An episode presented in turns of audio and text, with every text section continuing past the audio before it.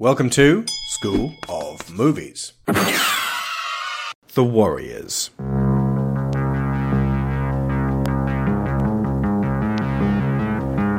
These are the armies of the night. Can you dig it?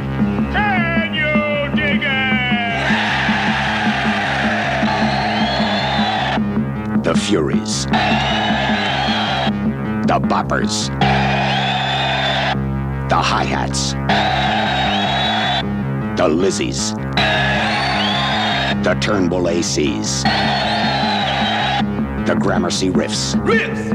Yeah, right. And these are the Warriors. We know about the Warriors. They're a heavy outfit. They're from Coney Island. Warriors. You guys are the big dudes, huh? Now they're in the Bronx, We're going back. 27 miles behind enemy lines. It's the only choice we got. Between them and safety stand 20,000 cops and 100,000 sworn enemies. I want them all. I want all the warriors. They've got one way out. They've got one chance. They've got one night. The Warriors. What we have here is a cult classic that was somehow conversely very popular on release. It isn't complex and there's very little in the way of character depth or development of the kind that we normally thrive on on this show.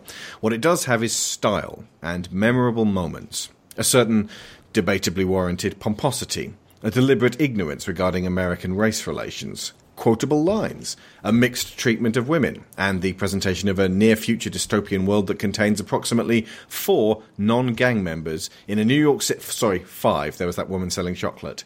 In a New York City where otherwise everyone is wearing colours.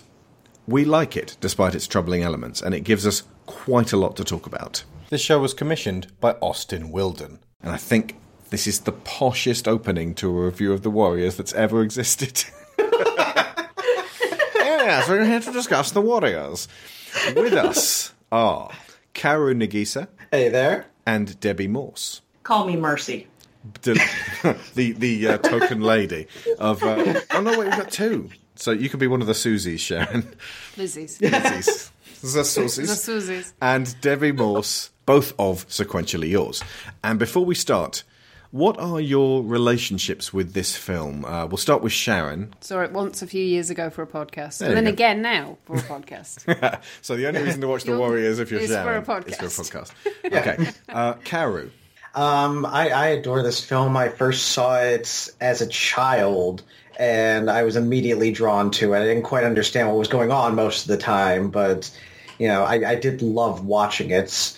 And then um, I forgot about it until about 2005 when my roommate at the time was going to college, and he took a film class, and he was studying it, and suddenly it all just came flooding back. Hmm. And you know, I've watched it several times over the years. I, I adore it. And Debbie. Watching it for this podcast was my first time watching it. That's kind of perfect because we, we, we get to get some, some fresh perspective on this. First up, and this is open to everyone, describe the version of New York City that we are confronted with here in as much detail as possible.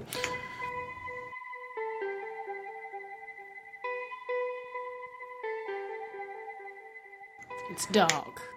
It is dark. It is very dark, and it's got that two in the morning feel to it. Mm-hmm. There's a there's a tone that comes with neon lights and post rain sidewalks, and I've never quite been able to get the right set of words to describe it. But it's when your mind is in that twilight space. It's not even twilight, is it?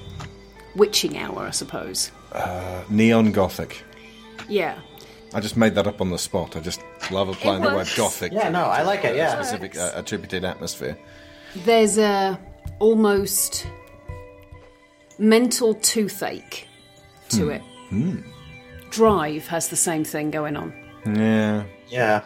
Yeah. Well, it's very much a study in contrast because it is that it does have that darkness to it, but it's also full of these very colorful characters, uh, in some cases literally, you know, it, it's it's got a very comic book feel to it, and you know, the director specifically, that was the only way he could put it into his head was as essentially a live action comic book.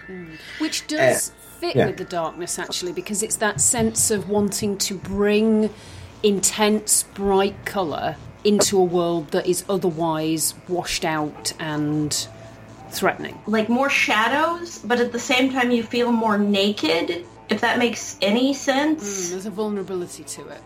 Yes. Yes. Yeah, you could you could sort of feel the almost love of New York going into this. Uh, this person clearly, you know, the people who worked on this clearly had a sense of this city and then used that to as as dark and gritty and dangerous as the city is they still love it and it's very obvious and it comes through with sort of every frame mm. I think part of that may well be a deliberate empathy tool to encourage the audience to understand why the gangs would be so important to everybody.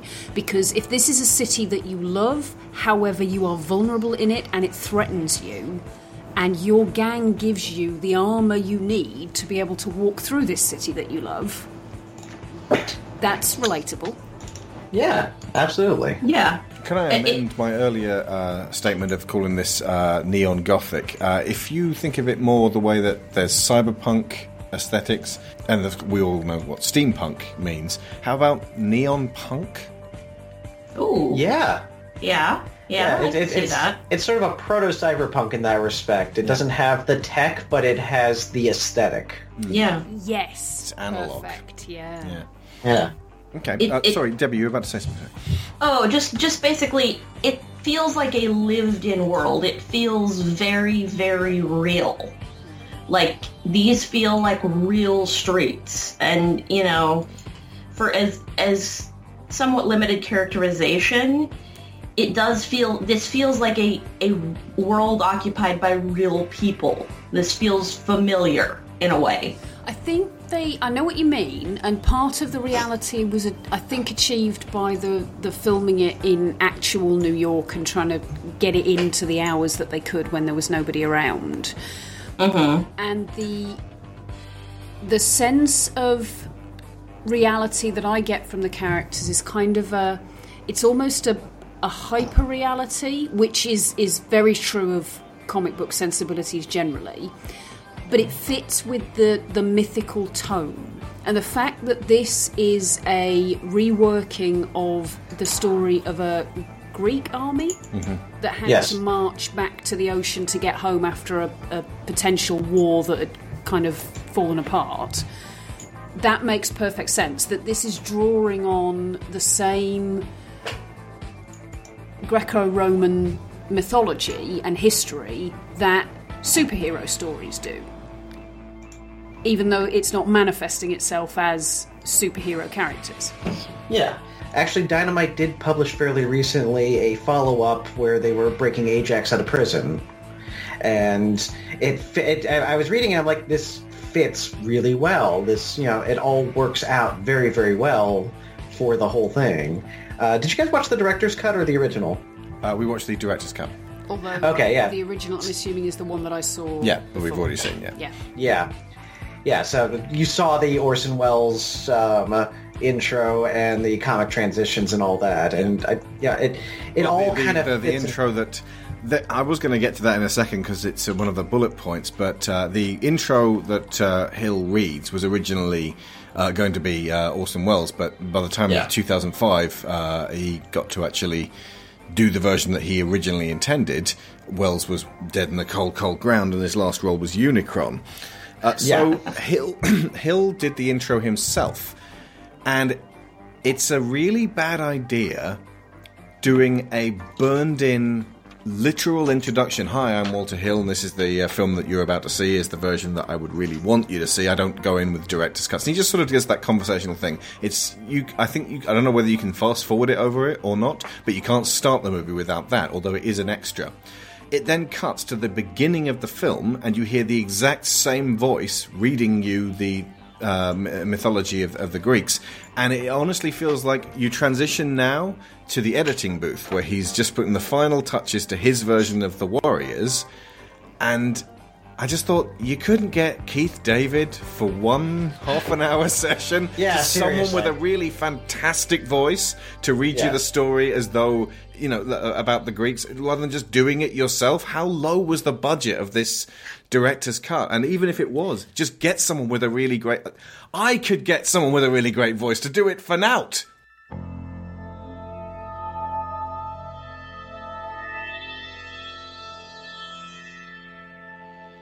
Over two millenniums ago, an army of Greek soldiers found themselves isolated in the middle of the Persian Empire. 1,000 miles from safety, 1,000 miles from the sea, 1,000 miles with enemies on all sides. Theirs was a story of a desperate forced march. Theirs was a story of courage. This, too, is a story of courage.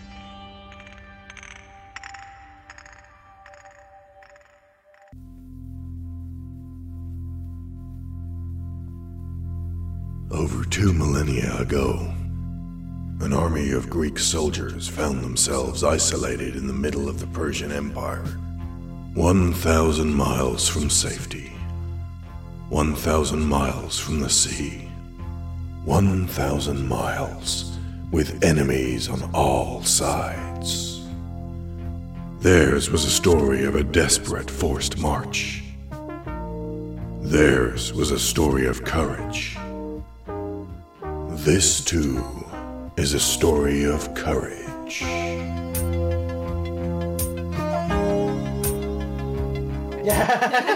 But the budget was very low, let's face or it. alternatively, just when people press play, it starts. Because the issue is twofold. It's not just that he doesn't have the best narration voice; it's that we've just heard it in a colloquial fashion. Do you prefer the comic transitions? Because effectively, folks, if you've uh, not seen the uh, uh, the director's cut, or if you've not seen it at all, what happens is the scene transitions go from the end of one scene, it all goes into a comic panel, like. Um, uh, the one from the uh, the a-ha music video "Take on Me," and then it transitions to another comic panel, which is the beginning of the next scene, um, with a little music, and then that that melts into uh, the live action. Did you did you guys like that? Uh, I mean, with Debbie, it's the only version. I mean, assuming it's the only version you saw.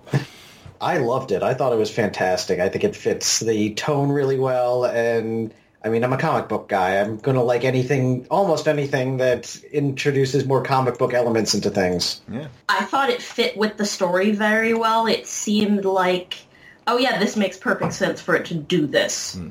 Now, I didn't hate the movie or anything, but it wasn't like I didn't fall in love with it. Mm-hmm. And that was one of the things that I did really like about it.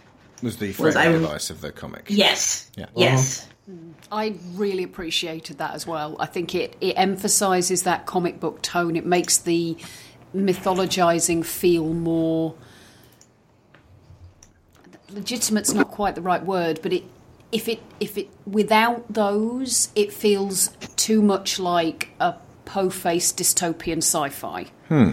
With them, it feels like it knows how seriously to take itself? Question mark. What it needs is something to make make the place feel lived in and feel real, at least in terms of its own world. Even if it doesn't exactly feel like our world, it feels like a real world. Hmm.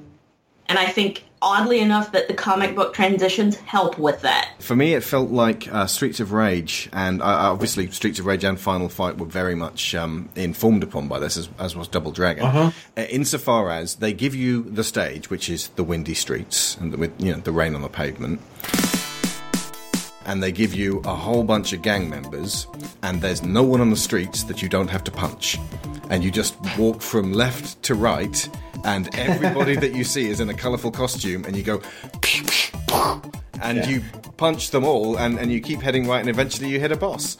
And uh, it's it, this was the prototype for the '80s scrolling brawler What's up, Jeff? Yeah. I'm just now can't get out of my head the image of Swan leading his boys down the street with the Streets of Rage music playing in the background. I'm gonna play that game now. Ajax kicking over trash cans and feasting upon the whole roast chickens they find inside. but uh, I mean, yeah, that the, the brawler. It feels like it really did stem from this and from from uh, you know other sources like it. But I can't think of anything else that really feels quite so punky. Maybe um, the way that Miller uh, puts across uh, the Dark Knight Returns with the whole "we slices and dices," like the, Yeah. the, the evil punks in that. Yeah, I think that's a similar sort of universe. Hmm. You you could put those two together and it would feel legitimate. But um, while it looks gritty, like tangible, I feel like if you opened up the doors in the houses, it would just be blank space behind there, like because that's part of the game that they don't want you to see. And um, we were talking about remakes, and Sharon said, "No, no, rather than a film, get this, a Rockstar video game." And she beamed proudly, and I was like, "Okay, I'm just going to show you a trailer." And I showed her the trailer for the Rockstar PlayStation 2 game, The Warriors, and she went, Well, I was right. and she went, "Is that made up?" And I went, "No, no, that that actually happened. It totally was real. You can get it now on PlayStation 4 with the the, uh, the slightly up up resed version. But um, Yeah. yeah, it it feels very much like that kind of world. Where, but like Grand Theft Auto 4, uh, sorry, Grand Theft Auto 3, where in Liberty City you run up to you run past buildings and they've got that facade of buildings, but you can't actually get inside them apart from the couple that you're supposed to go inside.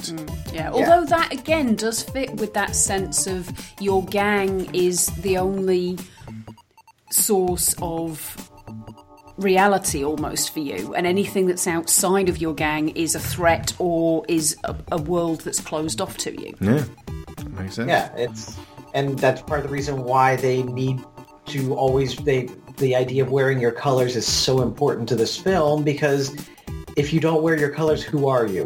What are you? Um, also, uh, the other notes that I've got on, on how the world feels, despite the fact that it's they've got the whole of Manhattan, it's claustrophobic. It really feels like they're trammelled and that they, uh, they they aren't out in the open, even when they are out in the open. If that makes sense, like that they're constantly being watched and there's eyes around every corner, which makes it feel like a prison. The whole thing is a prison movie. There's a tunnel sense to it because they have this this track that they have to follow to get home. Or a labyrinth. There's yeah, they're, they're Yeah. like rats being herded down this this particular line. Yeah, and, and to an ex- the fact that they keep coming back to the trains and the trains don't quite work out for them mm. to bring them all the way to where they need to be contributes to that video game feel as well. Like, all right, well, we're at the next level because the train stopped because there's a fire on the track. Yeah, hmm? exactly. That yeah, it does feel like oh no, the the cutscene's happening. You got to get off the train. Indeed. Exactly. Yeah. Now you're being dumped on the side here. Mm. Although it baffles me that they have zero sense of scale. One of them says at one point, "We've got to travel like 50 to 100 miles." No, no, no, It's- no. It's like 13 and a half. It's it's thirty. No, it, it's thir- it's 30 miles from Van Cortlandt Park to Coney Island, oh, okay. roughly. It would take uh, about six hours to walk. Yeah. Um, Yeah, exactly. Yeah, Manhattan is 13 miles, plus they were at the top of the Bronx, and Coney Island's at the bottom of Brooklyn. yeah. Uh, six hours to walk if you're not having to hide in slums. Yeah. I suppose yeah, they're not taking a direct route either, are they? They're back and forth because they've got to go through safe ground. Uh, now, You mentioned uh, what I consider one of the most important elements of this film. Not the script or the acting, not the direction or the editing, but the costumes. Designed by the unsung hero of this, Bobbie Mannix, and embroidered by Ro- Rose Clements. Um, Yeah. Why might that be the case? Why are costumes so important in The Warriors? For the same reason that they're so important in superhero movies, the the mythical character is defined by what we can see of them, and the costume is a huge part of that. It's uh, an externalization of who they are inside. It shows you who their alliances are. It demonstrates, like when you've got huge groups of people, you can see immediately which ones go together and which ones clash. It also contributes to the sort of mythical themes that are going on. For example, when Mercy asks for a warrior's uh, a warrior's vest, and they refuse because she's not one of them, and they will not make her one of them. Later, she steals the jackets, um, essentially taking another personality, so she's not the same person who screwed up what was a very good negotiation with the orphans. That they could have gone straight through that without wasting their Molotov cocktail. Hmm. Hmm. Although that jacket had a, a real world reason behind it. She, The cast. Yeah, she'd busted her wrist and was wearing a cast, so they had to give her long sleeves to cover it up. Yeah. So they, they couldn't even show her putting it on because you'd see the cast. So she just sort of you know, steps up wearing the jacket, and it's like I, I stole it. Yeah. But um, you know, also the fact that one of the characters is named Ajax, and of course Ajax and Odysseus, um, when Achilles died, argued over his armor. Odysseus, in this case Swan, won because he was clever. He was more clever and spoke spoke better, even though he wasn't as good a warrior. And Ajax eventually falls on his own sword as a result. In this case, in the movie, in this case, he, you know, tries to sexually assault somebody on a bench rather than going home because he's an idiot. Hoist by his own petard, there. also, um, small point about one set of the costumes, and this may be me reading way too much into it, but Debbie, you might have noticed this as well. The Lizzies are wearing rainbow t-shirts, and the way most of their jackets hang, the only stripes you can see are the purple, indigo, and blue. I hadn't specifically picked up on that, but you are totally right. Yeah. Imagine- Oh my gosh. Imagine just- a lot I- of our listeners don't know what those colours signify. Uh, it's the bisexual flag. there you go. Yeah. And the Lizzies are presented in a certain sapphic light. Would that be fair to say? It's you could say that. but it's there. Yeah. And the fact that they're all dancing with one another, and yeah, Yeah, just a little, just a little. yeah. And And they're- they they use that to kind of enhance the uh, sense of their being duplicitous and them luring the guys back for their own purposes. Like Yeah. They're essentially sirens or maenads. exactly. Yeah. That's exactly where I was going with Oh, that. sorry. Yeah, Great. Oh no, no, no. Do you want to, do you want say it anyway? Because it's a good point, and I don't want to nick it. Yeah, no, it's it's they're basically the si- they're basically the sirens of this Odyssey. That very much the Warriors could be seen as a retelling of the Odyssey from at least certain aspects of it, and they are very much the sirens who, you know, pull in some of the dumber warriors who again decide to get laid rather than getting to safety. I, I don't know. Maybe I'm just not 20 anymore, but the idea that people are trying to kill me really just destroys all all need for sex in me. Just I'm not. I am no longer interested in sex when people are trying to murder me. Yeah, You're- you're- that'll kill a boner. Uh, see, Yeah. allegedly, I am I am given to understand. Maybe it's just in younger men, but apparently there is something about the threat of danger that makes young men horny. All right then, Maybe. That'd be, that would explain Ajax. Um, Yeah. yeah, we'll go into uh, uh, him in a minute. He's quite a character. All right now, for all you boppers out there in the big city, all you street people with an ear for the action, I've been asked to relay a request from the Gramercy Riffs. It's a special for the Warriors. That's that real live bunch from Coney. And I do mean the Warriors. Here's a hit with them in mind.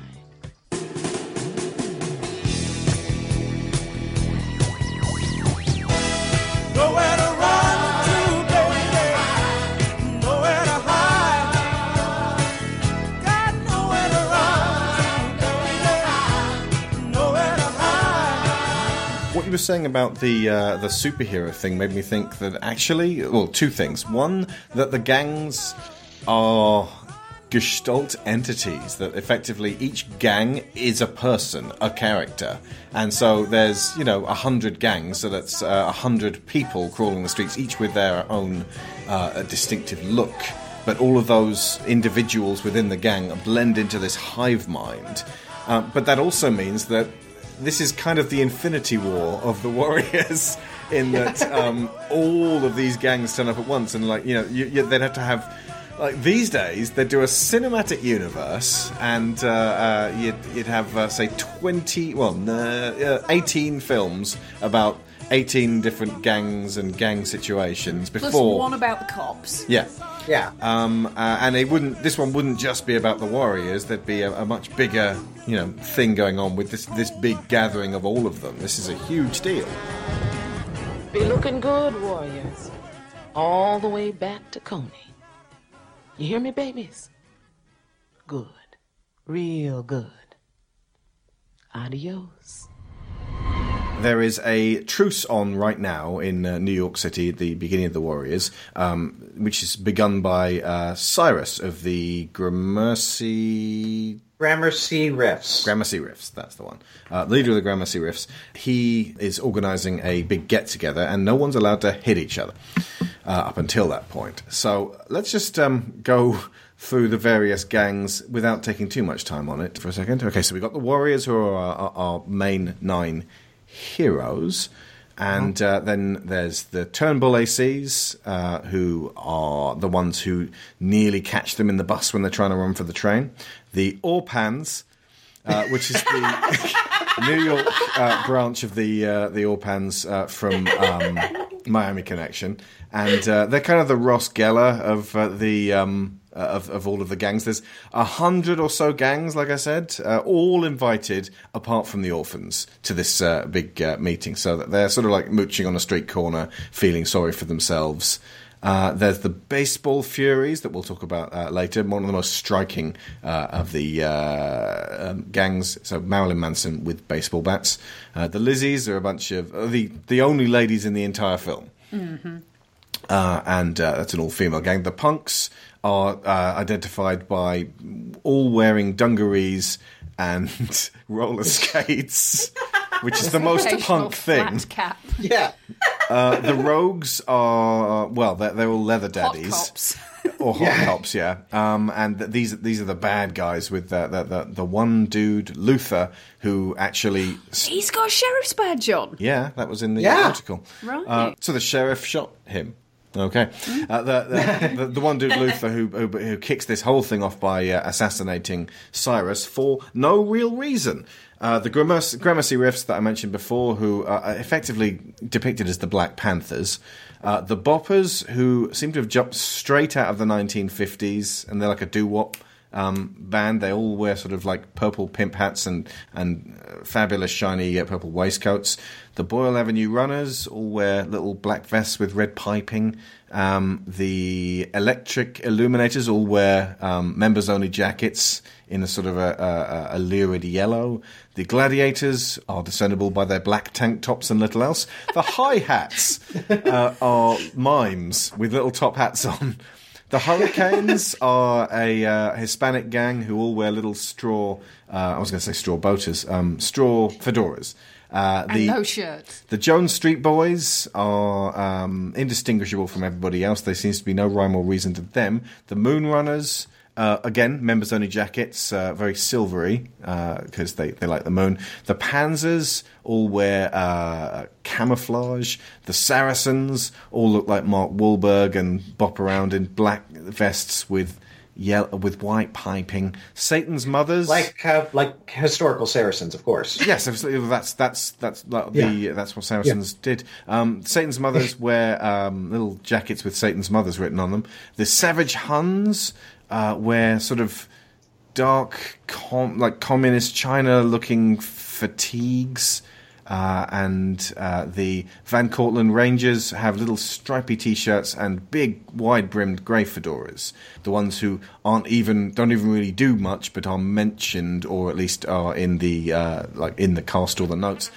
There's the Alley Cats, the Amsterdam All Stars, the Black Hands, the Black Jacks, the Big Trains, the Charlemagnes, the Colt 45s, the Dealers, the Delaney Rovers, the Dingoes, the East Street Shufflers, the Easy Aces, the 8th Avenue Apaches, the Fastballs, the 5th Street Bombers, the Fillmores, the Fire Tasters, the Five Points, the Gerards, the Gohards, the Gun Hill Dancers, the High Rollers, the Homeboys, the Hoplites, the Howitzers, the Hucks, the Imps, the Jesters, the Judas Bunch, the Jupiters, the Knockdowns, the Knuckles, the Locos, the Magicians, the Meat Packers, the Napoleons, the Nickel Stakes, the Night Riders, Seriously? The Night Riders? The Ninth Avenue Razors, the Phillies, the Plainsmen, the Queensbridge Mutilators, oof, the Real Boys, the Red Hook Shooters, the Roadmasters, the Romans, the Runaways, the Saratogas, the Shanghai Sultans, the Southern Cross, the Speedwagons, the Stevedores, the Stilettos, the Stonebreakers, the Terriers, the Turks, the Whispers, the Wizards, the Xenophones, the Xylophones. Now that's just asking for trouble. Hey, all xenophones, yes, not you xylophones. The yo-yos, the youngbloods, the zodiacs, and of course, the Zulus. Of course. That that's like George Lucas levels of yeah. Let's let's have everyone have a name and a, and a, and a like a little alien thing going on, and uh, like all these background characters.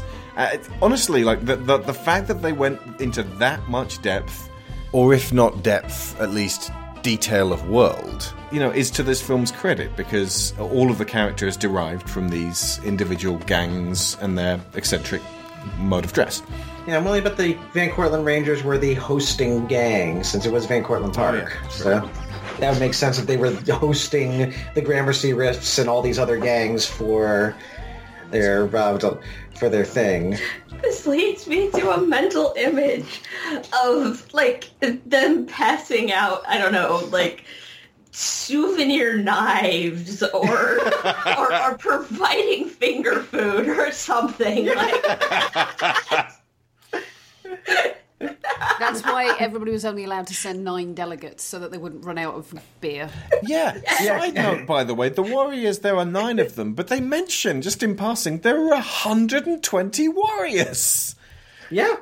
And, they aren't the only Coney Island gang. And I, Coney Island is not that big. Oh, actually, yeah, there's another gang who were made up just for the Rockstar game. Uh, that's the Destroyers, uh, and they also live on Coney Island. Yeah. Um, uh, it- but it did make me wonder if you've got 111 other warriors down in Coney Island, and you've got access to phones, why at no point did they call for an escort? I think because they were already in trouble, and that would essentially have declared war on every territory that they marched through. Yeah, I suppose if the nine of them get uh, uh, picked off and killed, then the, the rest of them are all right. That's an unselfish move. However, it should at least have been discussed. Well, they do. Yeah. When they first set A point off, of actually, conflict. They do discuss whether or not the, the truce is still on. They don't really decide until a little bit further down the line that, oh no, everybody is out to get us. He hates these cans! Stay away from the cans! Well, yeah. At first, they didn't. They did not realize it wasn't until what a It's quarter really of the way late in the day, isn't it? That Or they actually get, they realise, oh, we, we've been accused of killing Cyrus. Well, we didn't. Yeah, it, it it. So yeah, I'm sure some of it was oh we just got to get home and oh like assumably probably Cyrus is dead so the truce is probably off. But I don't. Yeah, they're not cognizant of of the actual danger they're in until quite a bit later. But they're also not questioning. They don't ask about anything. They're very cagey with everyone they meet. And they, and if they'd known about it earlier, they might have said, "Could you just get the word out that we definitely did not kill Cyrus, whether they believe us or not, just so you know our statement on this is clear before we get knived." Yeah, they, they, they could have called the radio station that apparently serves as the way that gangs talk to each other. Yeah. Like that. That that was the weirdest part. Like there, there's a radio DJ who just passes messages to gangs Well, she's, on there. She's specifically affiliated with the Gramercy Riffs. Yeah, the, the Okay, ones that who is- Cyrus, Okay. were- were- who, from the sounds of it, are the ones who are really important and actually They're, could they're take running over. New York effectively Yeah. at this point. Yeah. I'm running New York! But Well, the, and she always says the boppers, so it almost sounds like she's specifically talking to that that specific gang. Oh, okay, maybe it's them she's affiliated with then. Well, no, I think they're just they're going into Bopper territory. So, uh, like, it seems like everyone listens to this Oh, station. okay. You might be right. So it's like she. Well, I really like this as a framing device. Uh, Like, I, I was, I, I had imagined and thought that there was more of her narration saying where the warriors have been last sighted in the film, and it actually would be a really great sort of running commentary to to, to constantly tell people this is where the warriors are. Go get them here. She Uh-huh. should have done the intro bit instead of Walter Hill. Yes. Yes. Oh my gosh, that would have been perfect. Yeah. Lynn Thigpen, uh, and she died in 2003, two years before the uh, special edition was made. And that is a shame because she's got a fantastic voice and this fantastic mouth, which looks like she's like really putting venom into it when she's like, "Sorry about that." Yeah. Oh. Yeah, th- for all the fact that that's all we see of her, it's very expressive. She's performing entirely between her voice, what she and what she says, and the way she says it as you watch her mouth. Like you get a lot of a sense of emotion just from seeing that. Mm-hmm. Mm-hmm. Because remember, as far as this DJ is concerned, the Warriors killed Cyrus, and everybody loved Cyrus. Latest sports news off the street boppers. The baseball Furies dropped the ball, made an error. Our friends are on second base and trying to make it all the way home. But the inside word is that the odds are against them. Stay tuned, boppers. Stay tuned.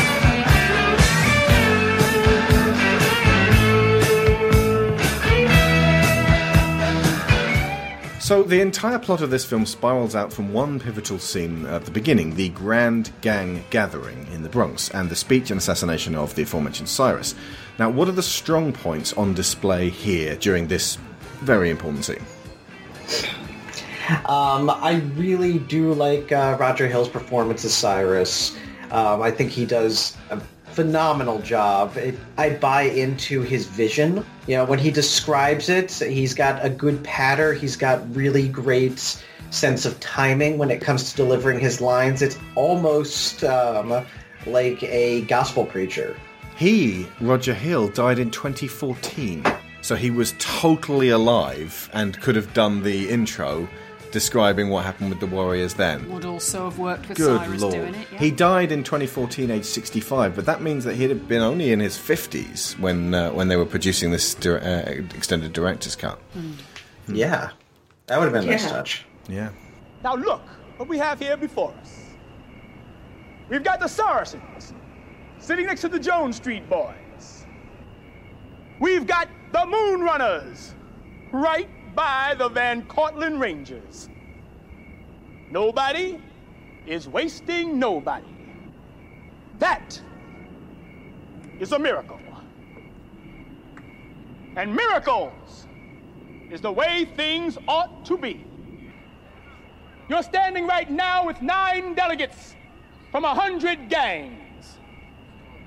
And there's over a hundred more. That's 20,000 hardcore members. 40,000 counting affiliates.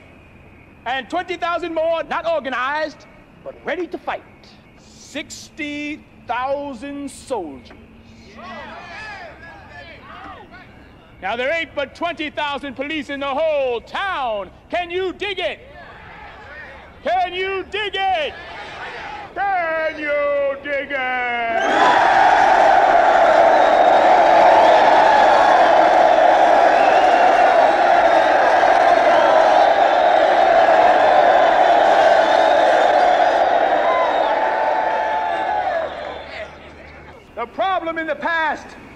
Been the man turning us against one another. We have been unable to see the truth because we have been fighting for 10 square feet of ground. Our turf. Our little piece of turf. That's crap, brothers. The turf is ours by right because it's our turn.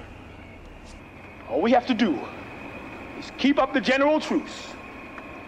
We take over one borough at a time. Secure our territory. Secure our turf. Because it's all our turf.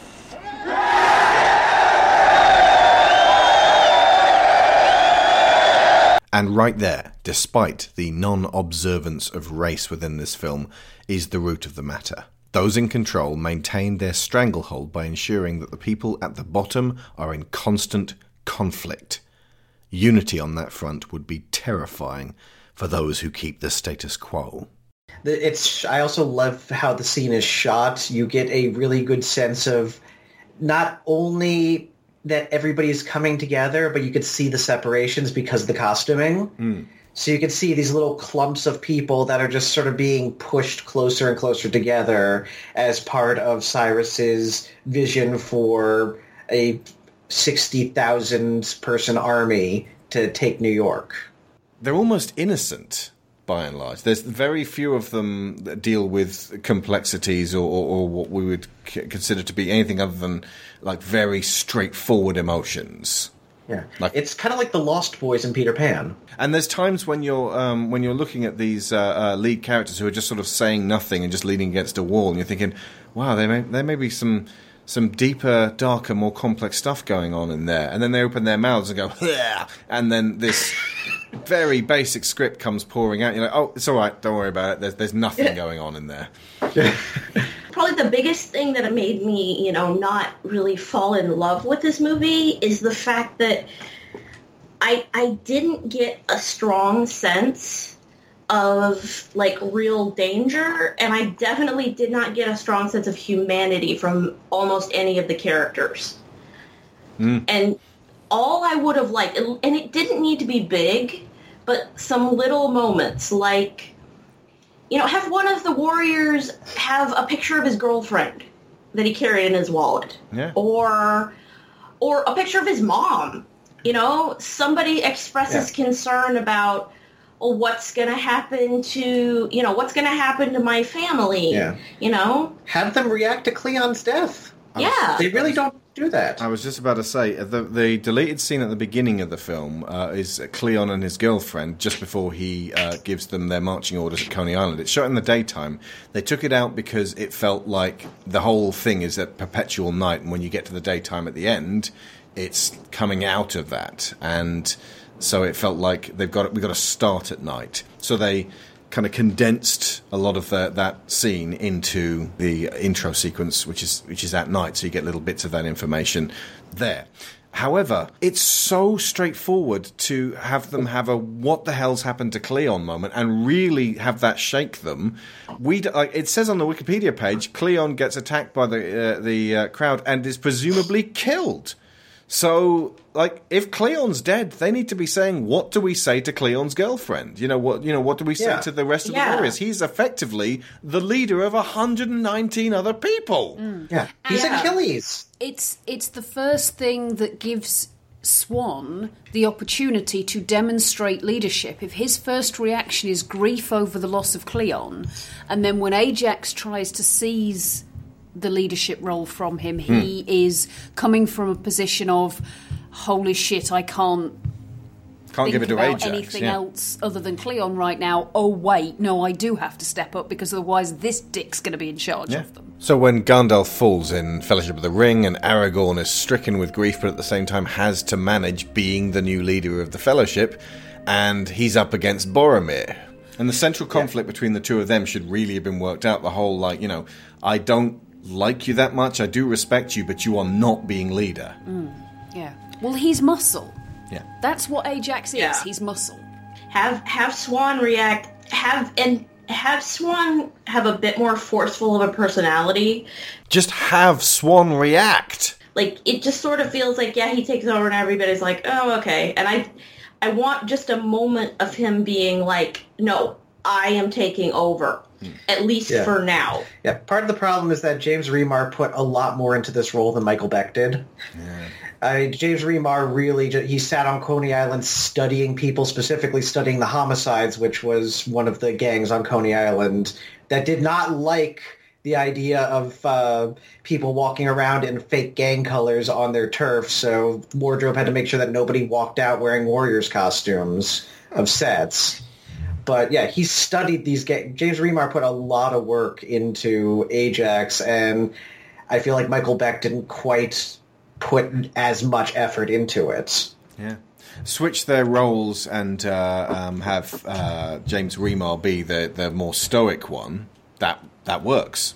Yeah. Yeah. Michael Beck looks really like he's the one I was thinking of when it's like he looks really intense and like he's got stuff going on in there. And I don't want to like rip into Michael Beck himself, uh, but the actual Yeah. the character of Swan when he starts to speak, you're like, oh, you gormless twit! You've got nothing going on there, and you're a bad leader. Yeah. So uh, again, there's no uh, conflict there. Now you could just come along, especially if you're a, a long-time fan of the Warriors, and go, "Well, you can't expect films to be good now." I've spent my entire life being told that that movies are bad now and used to be great. I, I'm going to fucking dispute that and say no. Yeah. there's so much more complexity now in our sci-fi, and we look back on these older, simpler films. I, I saw Casablanca the other day with Sharon, and it is a great film. We we also saw Crazy Rich Asians that same day, and it's way better than Casablanca. Like just in terms of what's going on in that film, Crazy Rich Asians is a way better film than Casablanca. Now, by all means, unsubscribe if you want, folks. we demand more from our films now than they did then. Our films, our characters, our storytelling is getting better and more complex because the creators are inspired by these early classics. It is right that they do it better. If they were doing it worse, that's devolution. That's everything turning to shit, and I don't subscribe to that philosophy. So whenever I see those lists of greatest films ever made with The Godfather and The Godfather Part 2 and Casablanca and Citizen Kane and The Third Man and Touch of Evil and Psycho at the top of the list, it makes me tired, bored, and sad that nothing has come along that's better in the minds of these people. Isn't it better just to live life with this optimistic idea that maybe something will come along tomorrow that will be even better than something you adore? Rather than jealously guarding that post and going, no, nothing will ever top LA Confidential. I saw it when I was 17 and nothing could ever be better than it. I want to see something better than LA Confidential.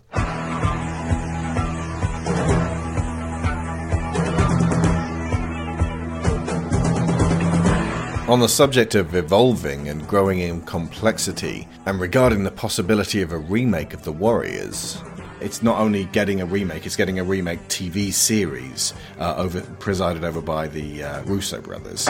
So, Yeah. Ooh. Is this story sympathetic or condemning of gang life?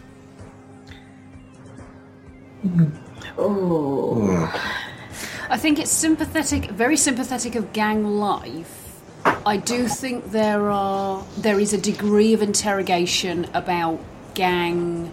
Methods? Yeah, there's there's not a lot of planning ahead, and this is the whole point of what Cyrus's speech and, what his attempt to bring them together is about. When your education is undermined, when your survival is threatened at every step, when you've got police constantly disrupting everything you try to do to progress your tribe, stroke gang, stroke people. You know, when you, you're trying to build that up and the system will not allow you to do so, how can you not be sympathetic to that? And when a gang, and when usually the gang in those kinds of situations is the only thing that gives you, offers you any sense of self-worth. Absolutely. I mean, Yeah. even even what I said before about the Lizzies and way, the way that they're portrayed as as duplicitous and backstabby, and that that what they they do ultimately is mean. It's still kind of put out there as they had no other real choice. This is just this is something that they're doing to attempt to get themselves a little bit ahead, um, and and to get themselves better status with the the gangs as a whole.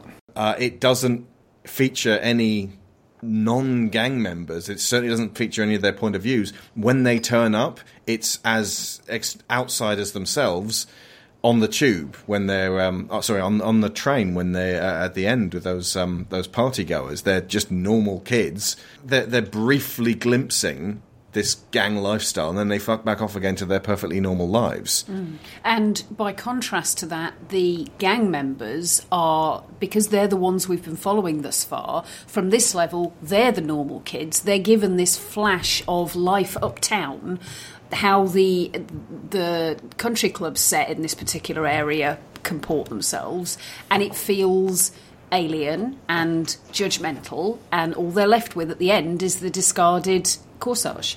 Hmm. different markets were being catered for in films that were specifically being seen by this original audience of white Anglo-Saxon Protestants. Hmm. which they even Yeah. had to tweak this for. The original story does not have white Protagonists. main protagonists. the studio said we want them to be white, Yeah, or at least the Yeah. main guys. because otherwise we can't sell it. And even so, the, this is a like impressively diverse movie for the time. Yeah. Part of uh, what's going on with this movie is also Walter Hill wanted this is a reaction to West Side Story and the romanticization of gangs.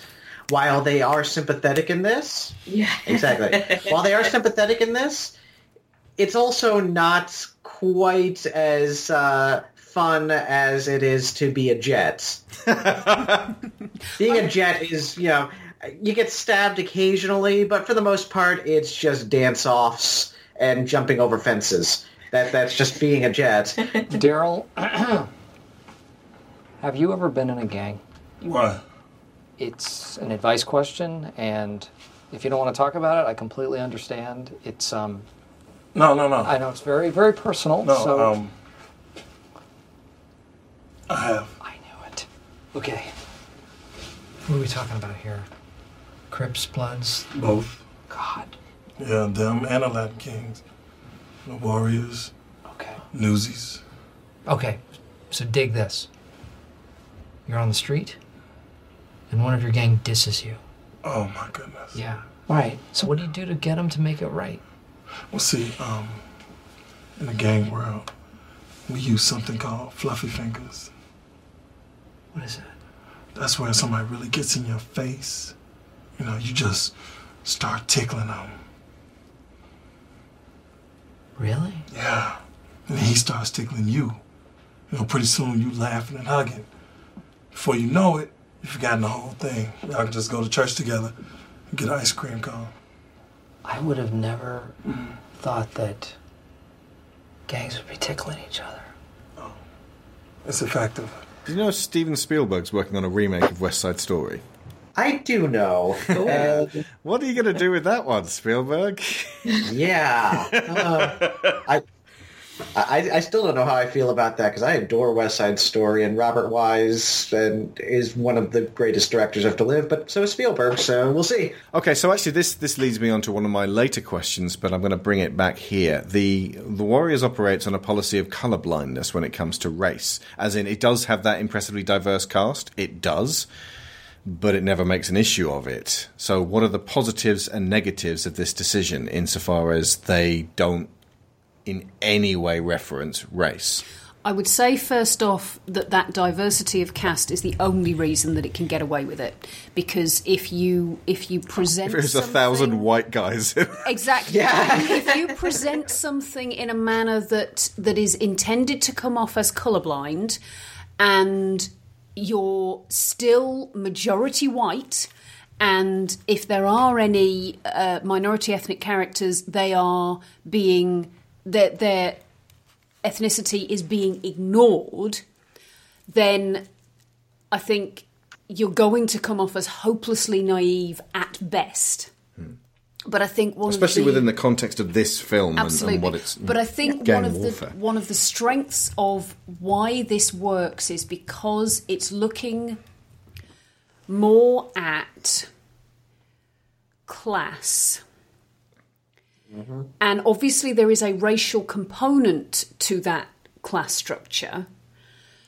But and it's not class isn't again it's not quite the right word but it, it's looking at this sort of what would be referred to as the underclass the people who don't count the people who pass underneath and get ignored and everybody who's in that lower pit is kind of dealing with the same things including the uh, the small number of white gang. Uh, well, no, not white gangs. If you had a an all white gang in this, it would feel ridiculously uncomfortable. I think the hi hats were not only all white, but painted their faces white, mime white. yeah, but they're not coming at it from a position of mime supremacy, are they? No. Jesus, mime supremacy. Imagine the silent warfare. Actually, I have a clip here of uh, the uh, hi hats versus the baseball furies. I'm going to play it for you now.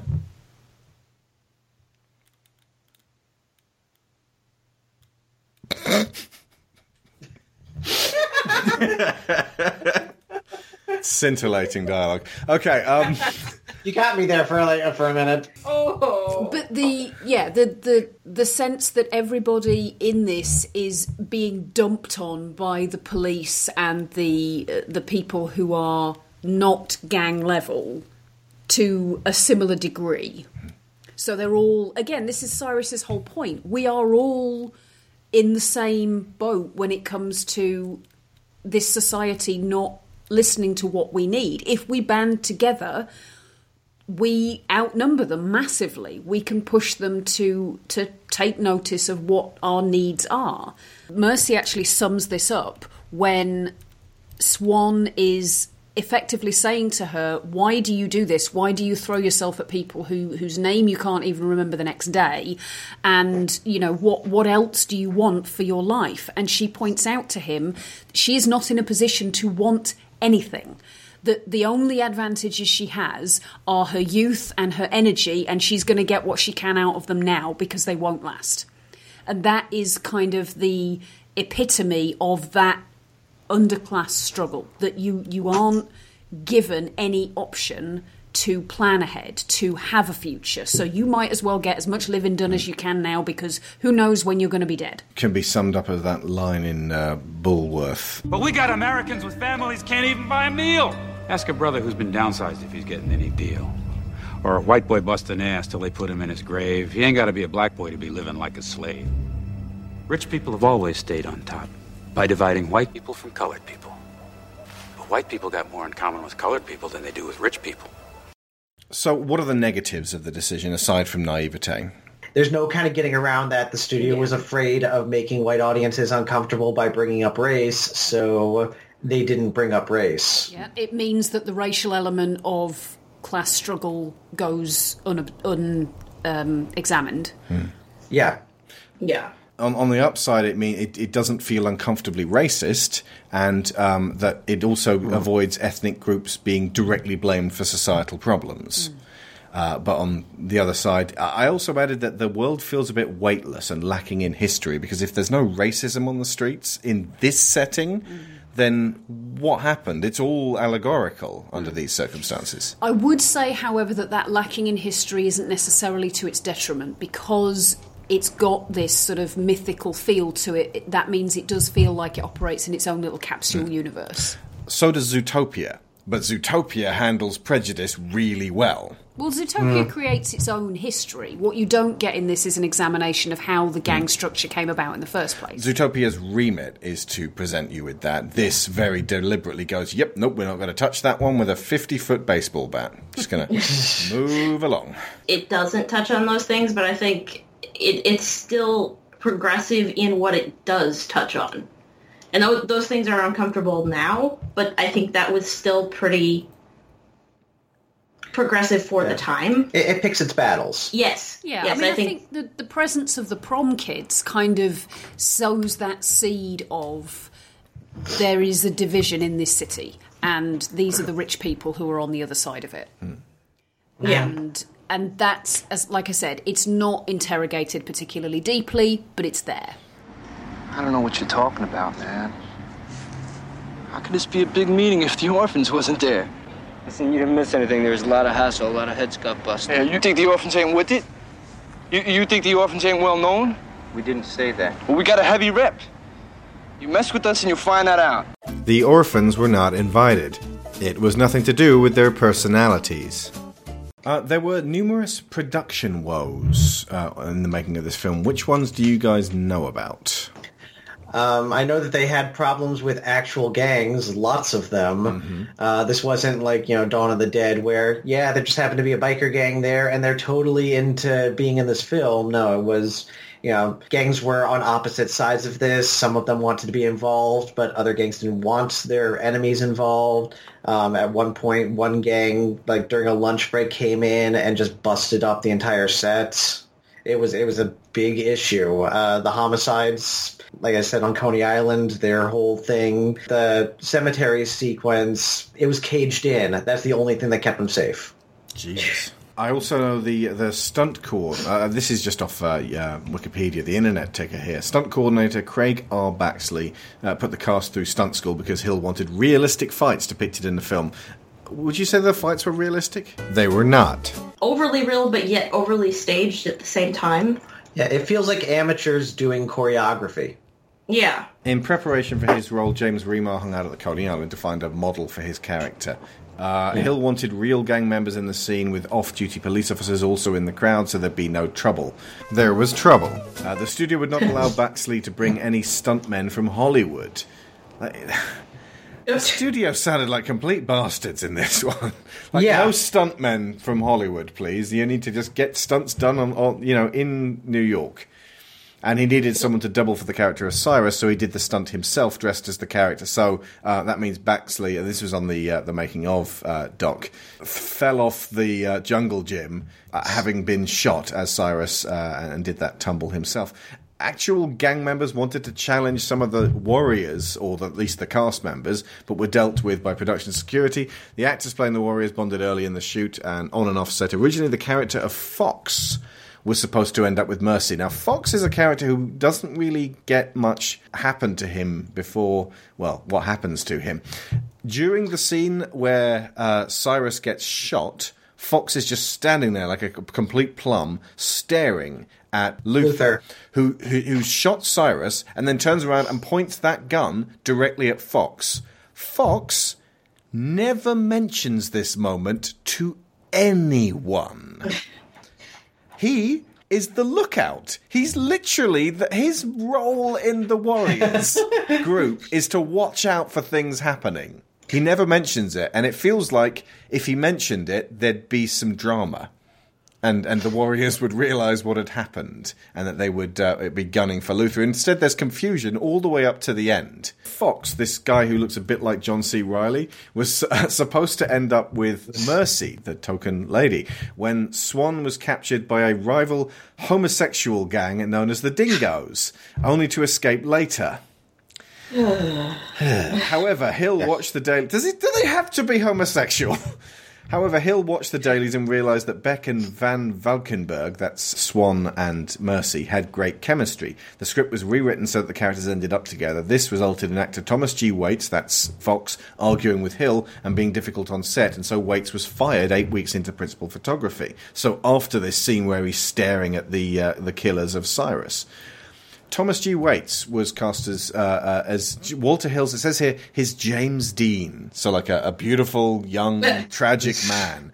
And the director, and this is in, in inverted commas, invited the young actor to the Gulf and Western to watch movies like Rebel Without a Cause and East of Eden for inspiration. During the screening, Hill offered Waites a drink, which Waites refused, resulting in a rift between the two that grew worse during the grueling summer shoot. Now, there's so much stuffed into that little piece of information. Yeah. I don't, I don't want to uh, infer f- out loud, folks, but you can read into that whatever you like. At one point, Waites threatened to report the working conditions to the Screen Actors Guild, forcing Paramount to provide a second trailer for the Eight Warriors to share. So is, is that like that? Like they own, they didn't have their own trailer They had one trailer for for everyone in the whole film. Uh, they eventually, because of him threatening to report the conditions, got a second trailer for the, the principal actors. Right. And uh, the actress who played Mercy actually said that at one point she was still crammed in with all the extras. Right. And some of the guys playing the Warriors actually came and invited her to share their Do you want to be in the so Warriors have a bit trailer? space. It makes sense. Finally, when the tension on set uh, between Waites and uh, the director Hill reached breaking point, Hill demanded that stunt coordinator Craig Baxley improvise a stunt scene. Improvise a stunt scene? Like, we'll just do it live. Fuck it, we'll do it live. In which Waites' character would be killed. Stunned, Baxley demurred, such a critical scene would take careful planning, but Hill was insistent. I quote, I don't give a shit how you kill him, Baxley recalls the director saying, kill him. Baxley found a crew member who resembled Waites and staged a scene in which the character is thrown off a subway platform in front of an approaching train. It felt like they'd failed a quick time event at this point, but the game just carried on. It was like someone cut my soul out and left a shell, Waites remembers. He would later demand that his name be removed from the cast altogether. He remains uncredited to this day. I, I know he came on for the, uh, the, the very recently they had a last ride where the principal actors uh, all rode to um, Coney Island on the on the train organised by Rolling Stone. He was definitely there, so that's nice that they brought him back. It is nice. And he wanted to come back. Mm. So um, yeah, so that that's a that's a fucking terrible situation. And when you watch the film, it's confusing. You don't know who's been killed, or even that they've been killed. Mm.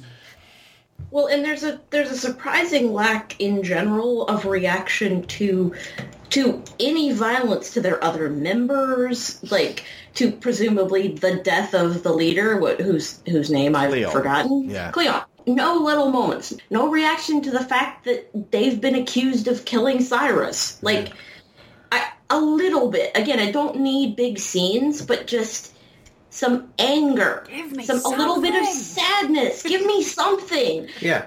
And why on earth do they not grow progressively more disheveled as the night goes on? Yeah, that's fine. 'Cause it- Yeah. They should have got more injuries. Their clothes should have been Yeah. ripped. They should have been like. Uh, they do end up like um, Swan and Mercy do end up with filthy feet from walking through the subway, which are the ones that the uh, uh, the the corsage kids sneer at. And Swan ends up with a very small bruise on one cheekbone. Yeah. I would- possibly just the continuity of getting them into that makeup every time would have taken them too long. So it's like just keep them at, at relative uh, Yeah. pristine. And what was it? Coach Cochise got s- slashed. Yeah. That was about it. I, again, I don't need a lot, but Snow just gave up his neckerchief for it. yeah, you know, show him wincing, show somebody limping, even if a, a few visible bruises. Hmm. Just it doesn't need to be a lot. Something. Give me something here. It's I don't. It, it makes it mm, me not really buy the stakes of the of the of this night. Yeah. When it doesn't seem like anybody's actually permanently hurt, and if they are, then they're just gone. Well, their their goal becomes we've got to get home. Their goal never changes, and it's basically we've got to just keep getting on the train and trying to get home. We've got to keep getting on the train, trying to get home. Very little interrupts that. It is a very single minded purpose, and it's not even like we will fight everyone that gets in our way. I mean, it is. But they they also they try to run and they try to avoid fighting, but there's never any conflict over you know, is there anything else we can do that's not just Mhm. this same plan? Yeah. Can we negotiate? Can we do something? Again, this is something that could be handled uh, later. But I, I read today that this is a classical hero's journey, and we've done a whole episode on the hero's journey, and it, it it was very extensive. And so we went through the, the various steps, and it was like, I suppose after a fashion, the the call is you've been called to the Bronx to go to this meeting. The refusal of the call is, nah, man, I don't want to go to the meeting. The, the, the oh, crossing the threshold is leaving Coney Island in the first place. The the mentor is, I suppose, Cyrus. The um, you you were on the on point with that the meeting with the goddess is the Susies. Uh, The, Lizzies. The Lizzies. Yeah, because they Yeah. get there and it's like they, And they want wanna to stay, and, yeah. and chill and then they can't. But there, there's really no death and rebirth, which is very important for the hero's journey. And when they return with the elixir, the elixir is they just get back home. Or, or their elixir is their names are, are they're exonerated. But they haven't learned anything. Nothing's been achieved this night apart from that the person who shot Cyrus is rightfully brought to bloody justice. That's Uh-huh. it. It's not a hero's journey.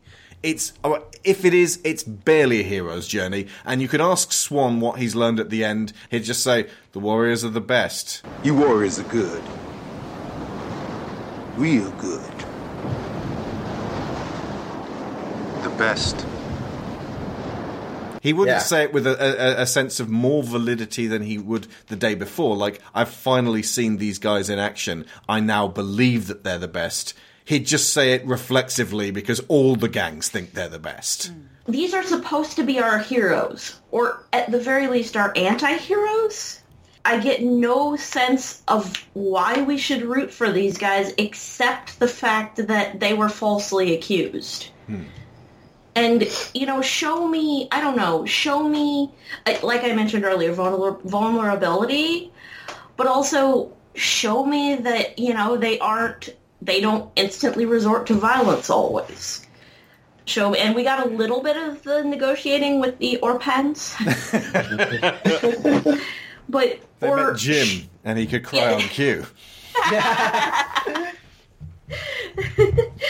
it, yeah, show me show me that they're they think a little further ahead. Not a lot, but a little. Show me that you know, they they have maybe they can broker some alliances. Show me that something, some reason to root for them other than the fact that they were falsely accused, which doesn't really matter because it doesn't seem to matter to them. Hmm.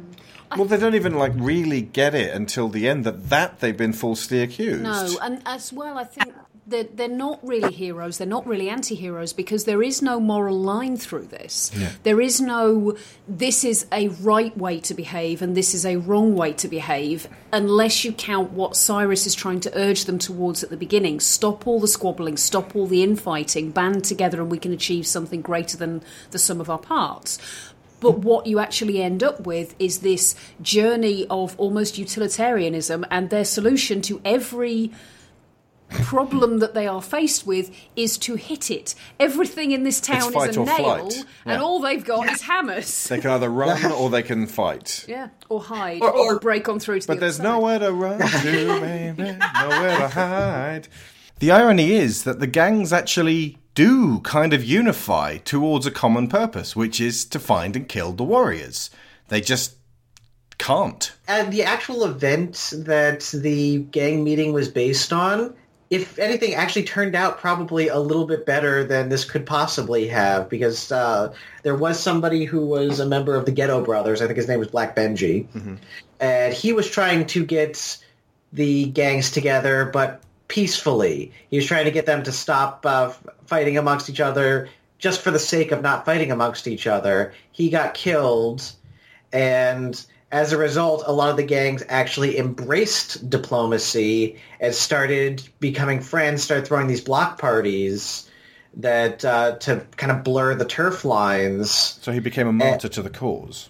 Yeah, and if, if any, actually, those block parties were very important to the evolution of hip hop. Ended up becoming a big part of that. Brilliant.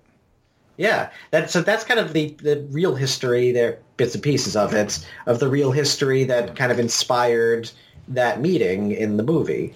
See, Cyrus is, is definitely depicted as a messianic figure. He even looks beatific at the at the end when he's dead, and they sort of they have him stretched out on the ground. His eyes are closed in this kind of peaceful way, and you you do believe, at least on a superficial level, that something good could come of this tragedy. Yeah, but um, I, again, like more more depth is needed for a modern context because uh, we're you know we've we've moved the hell on from from this these very simple moves. Like we said at the beginning, it doesn't have that character and, and, and depth that, that we normally thrive on, but it does have many, many episodic moments of tension and release. I think the strengths of this film are that it sets up uh, clear visual threats and then it builds them up and then they explode into action. There's, there's almost there's almost always a payoff to what feels like tension.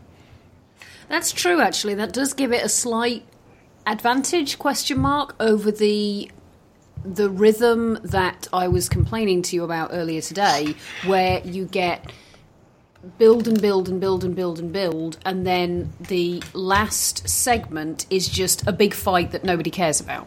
Mm-hmm. Yeah. Which you, you kind of have to have to release the tension that you've built up. But at the same time, if it's not handled skillfully, it just feels like, well, why? it's it, it's something I've, I've said this I think on this podcast and I've said many many times but it's the fact that fundamentally and, and a lot of these movies now forget that and I think to a certain degree the Warriors does remember this is the fact that what what is most important in a movie is your story. And you have to have characters that in this case at least characters we identify with even a little bit and it has to pay off emotionally and i think most of those movies they pay off in a literal fashion but they don't pay off in ways that we care about mm-hmm. and i think for all its problems the warriors at least does that mm. because it does pay off. Yeah, those specific moments, those specific episodes. It's more of it's almost more of a collection of vignettes more than it is a cohesive movie. But a lot of those vignettes are really good.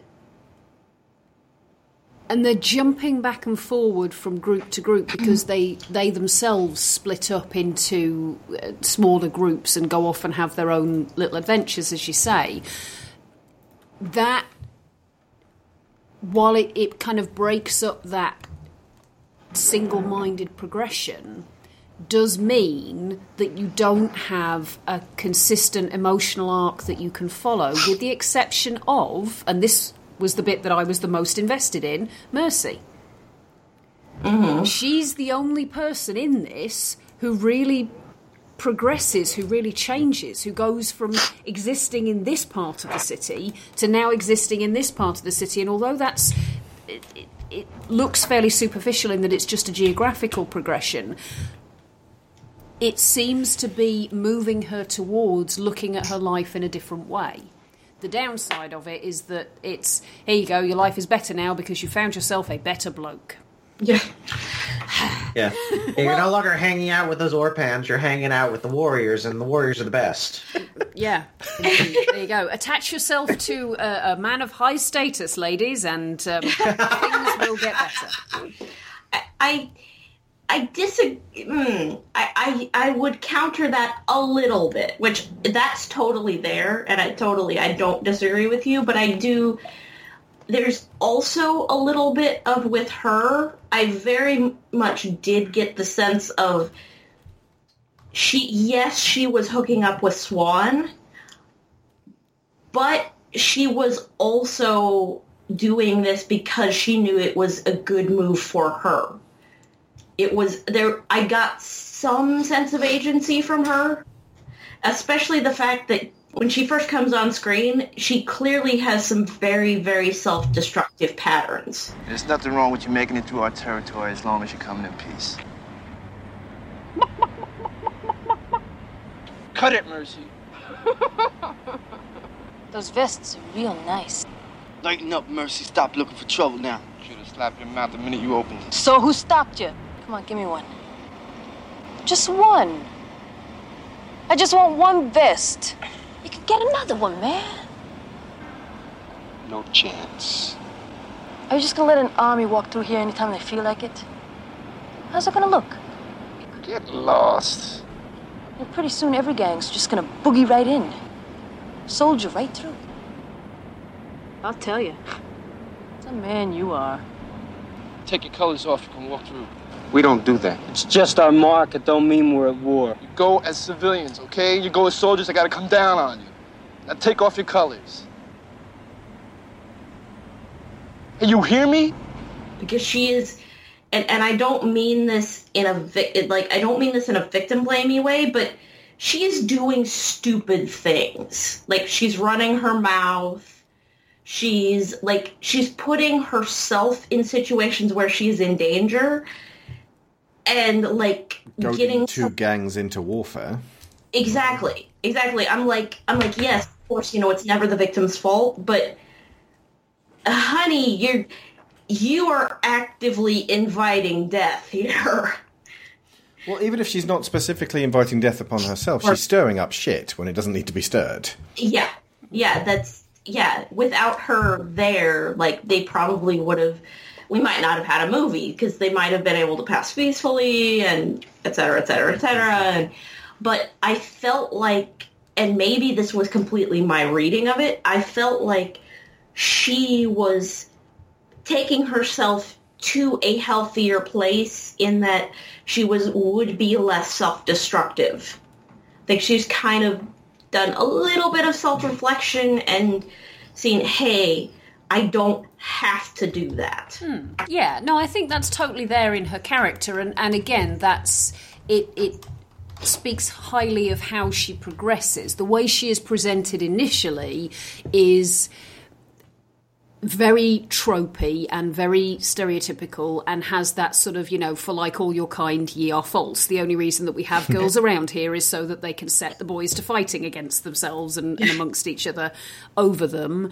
Um, in fact, I think this now this was something that we were discussing the other day actually, the the what could be argued to be the vast improvement over the years of specifically how women act in film in terms of the, the level of their performance.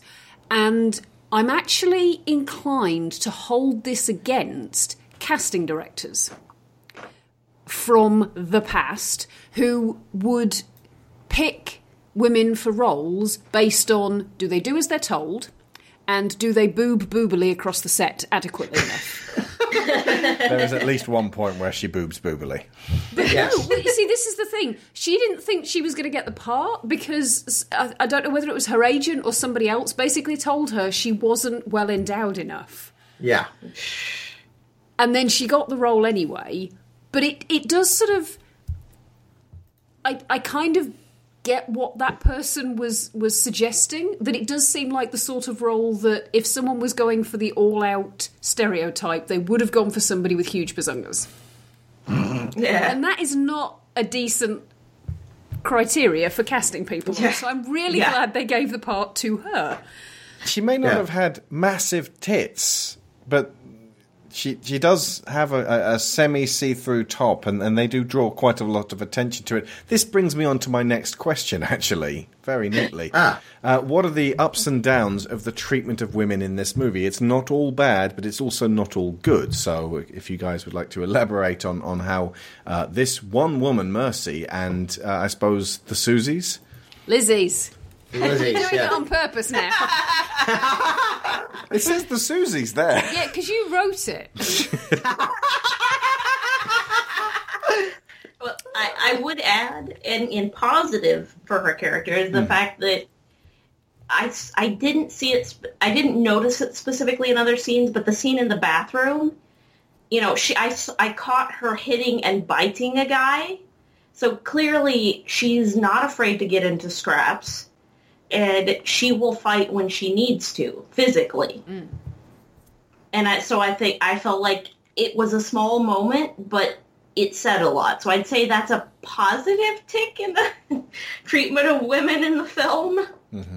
I will say that um, the women in this film are all given agency and power of a sort. You know, Mercy probably the li- the least of it, but you know the Lizzies for all of their we're duplicitous and we use manipulation in order to lure guys in and kill them. At the very least, that is something that you know that they are doing on their own. They are using their what skills they have to their advantage. Granted, they could have other skills because it's fiction. You could write whatever you want, but it's there. It nobody questions it. Nobody questions their danger once it becomes apparent. Mm-hmm. I mean, Snow didn't walk out and say, "Why are we running from a bunch of girls?" It's because they have a gun. Yeah, and they're going to kill you. Although what I did uh, uh, notice that when they, they run out of the room with just just escaping with their lives, um, it, it does feel dangerous. But the girls all sort of um, they crowd around and go, "No shit!" Just That like was- the yeah. castle anthrax in the Holy Grail. yeah the idea of going out there and pursuing them at their door. Yeah. yeah I'm I sorry, think- Sarah. I think with with the question of Mercy's agency, though, one thing which is presented as bad in terms of treatment of women, but examined to a degree, so that turns that into a positive, Okay. is the fact that she doesn't actually have a great deal of choice about how she is involved with this gang situation.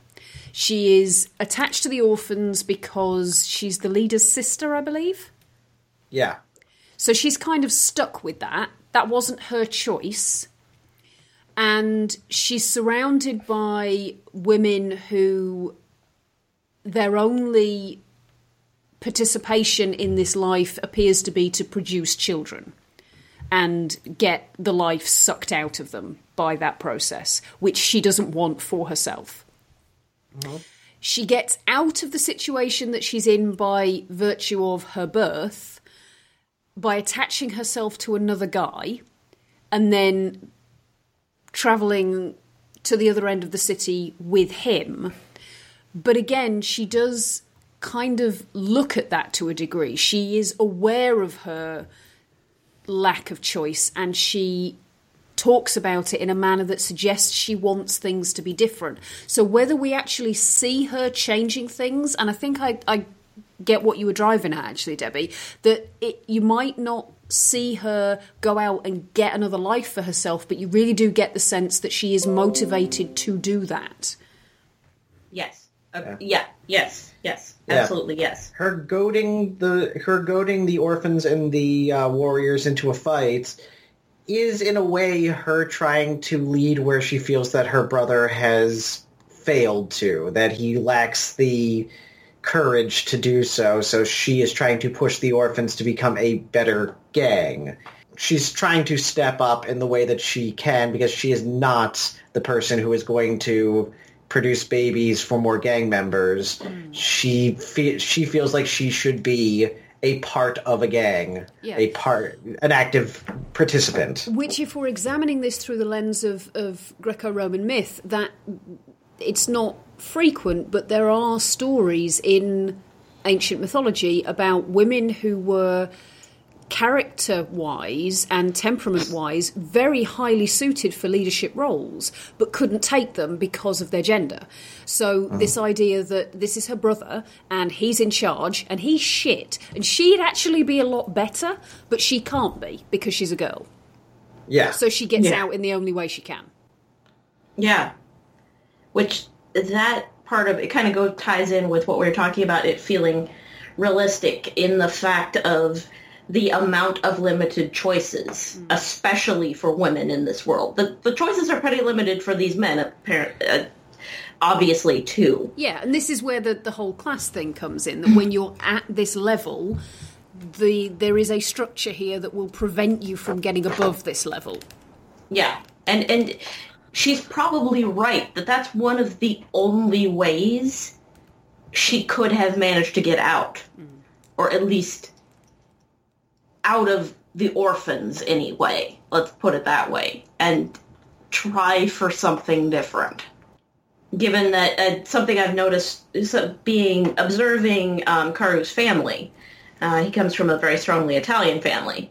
The way tribe is so important in the way that you know you have because of who you're born to and the gender you're born you are locked into a set of choices especially then. It's it's becoming less true but there's still very a very strong sense of this is what is expected and this is what you do. And it it that felt very identifiable in this movie. There are a couple of things that get said which I really wish weren't in the film. just a couple Yeah, uh, principally because of who says it. We we are asked to consider them to be our uh, protagonists, uh, the people that we are invested in. But when they say shit like this, uh, it, it makes me recoil in horror and go, you know what? Fucking die. Get the rest of the, you know all the other gangs can just come down upon you like a metric fuck ton of bricks. I don't care anymore. Uh, Yeah. So it's specifically um, after Mercy stirred up shit. She goes walking off alone. Then the warriors uh, grab her. She uh, protests. Swan, the war chief of the warriors, uh, says, "Maybe we ought to run a train on you. You'd probably like it." Our hero, ladies and gentlemen. Our, that's what I. Our hero, ladies and gentlemen, somebody who effectively joke threatens gang rape. And you know, it was written at a different time. It was directed at a later different time. It's been a long time. Gangs, this, that, the other, whatever fucking excuses you want to make for it, that is shitty fucking characterization. It makes Yeah. me Yeah. go, fuck this guy. And if they really, really felt the need to include that line, shift it sideways, have Ajax say it, have Swan object. Yeah. Um, Yeah. Yeah. Principally because they seem to be going out of their way to make Ajax sexually aggressive and a predator. Uh, the, one of the first things he says is, you know, well, one of the things we can get going up to this stupid meeting, maybe we get some loose, was it, strange wool on the way home. And is it f- fair enough, you know, maybe we get laid on the way home, that's fine. But he just keeps at it, and he also punctuates that little nugget with, uh, you know, you know, that's not really uh, uh, what I'm into, uh, Ajax. What are you? Uh, f-" and then he drops his first of three f bombs. Not Yeah. the F word, folks. Not fuck. The other F word. One thing we might get out of Cyrus's little get together is meeting some strange wool. I wouldn't mind laying a little something down on the way back. You got a one track brain, you know that? What's the matter? You going faggot? He is F bombing this and F bombing that throughout this movie. Like, you say that word three times, and I am waiting for you to explode. Yeah, it, it's, it's have you turned F word, and I'm like, you just somebody punch his ass, yeah, kick him in the junk repeatedly, like all all all the rest of seven of you do it. awfulness aside, this is uh, not to diminish the awfulness of that because that is awful. It's he's the the one that struck me is when he said it specifically when Swan was like, "No, we need to keep moving because our lives are in danger." I'm sorry, you're more interested in in fucking than you are in living. You're gonna die with your dick wet. I, I'm like, I, I, I There is a point to having a character like this within the group, and it's not the point that people seem to think it is when they put a character like this in the group, which is that he's muscle.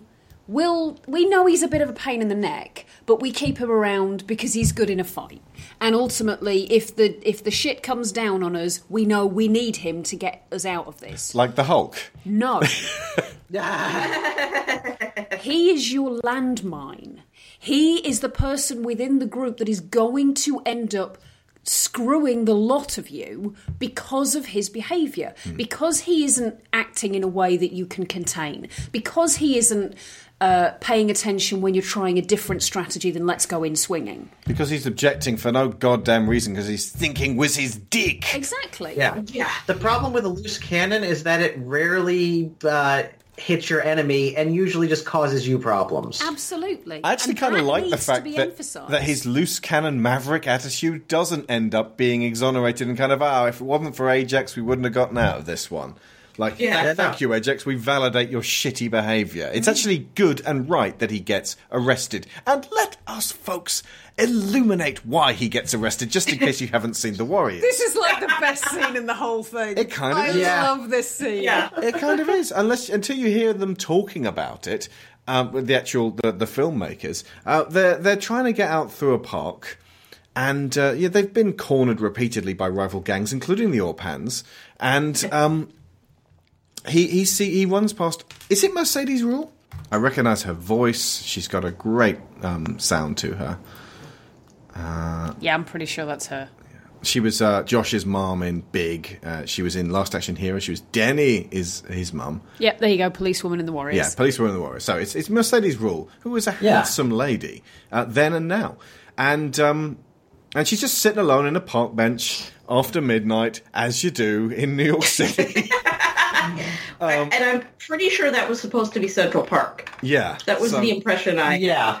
Sitting in Central Park in the middle of the night. Yeah, this totally is not a cop. There's two reasons to go to Central Park after dark: to get jerked off or to jerk somebody off. Oh, oh, third. in, in the uh, 90s, or get murdered. Yeah, murdered suicide side. in Dinkins, Dinkins, New York.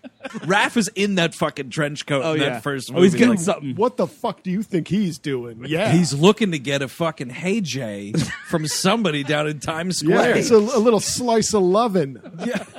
Oh, he, afterwards, he goes to Central Park Yeah. in the middle of the night. and Casey Jones is rolling around with some people. He- that night he traded his pizza pie Listen. for gonorrhea. And if you'd like more of that, listen to the We Hate Movies episode on Teenage Mutant Ninja Turtles 2 The Secret of the Ooze. Uh, so it's it's a seedy fucking place, and uh, she's there just on her own under a street lamp. And Ajax like is, you know, I want to go back and talk to her. Clearly, you know, she wants it. And uh, Swan's like, no, you have to stop sinking with your dick. And Ajax uh, goes, no, man. You would, uh, does he throw the f bomb yet again at this point? Is that the is that the Yeah, time? have you turned- Yeah. Right. Yeah, that was the third and final time. So, um, they go, you know what? Fuck it. You go off and do what the hell you got to do.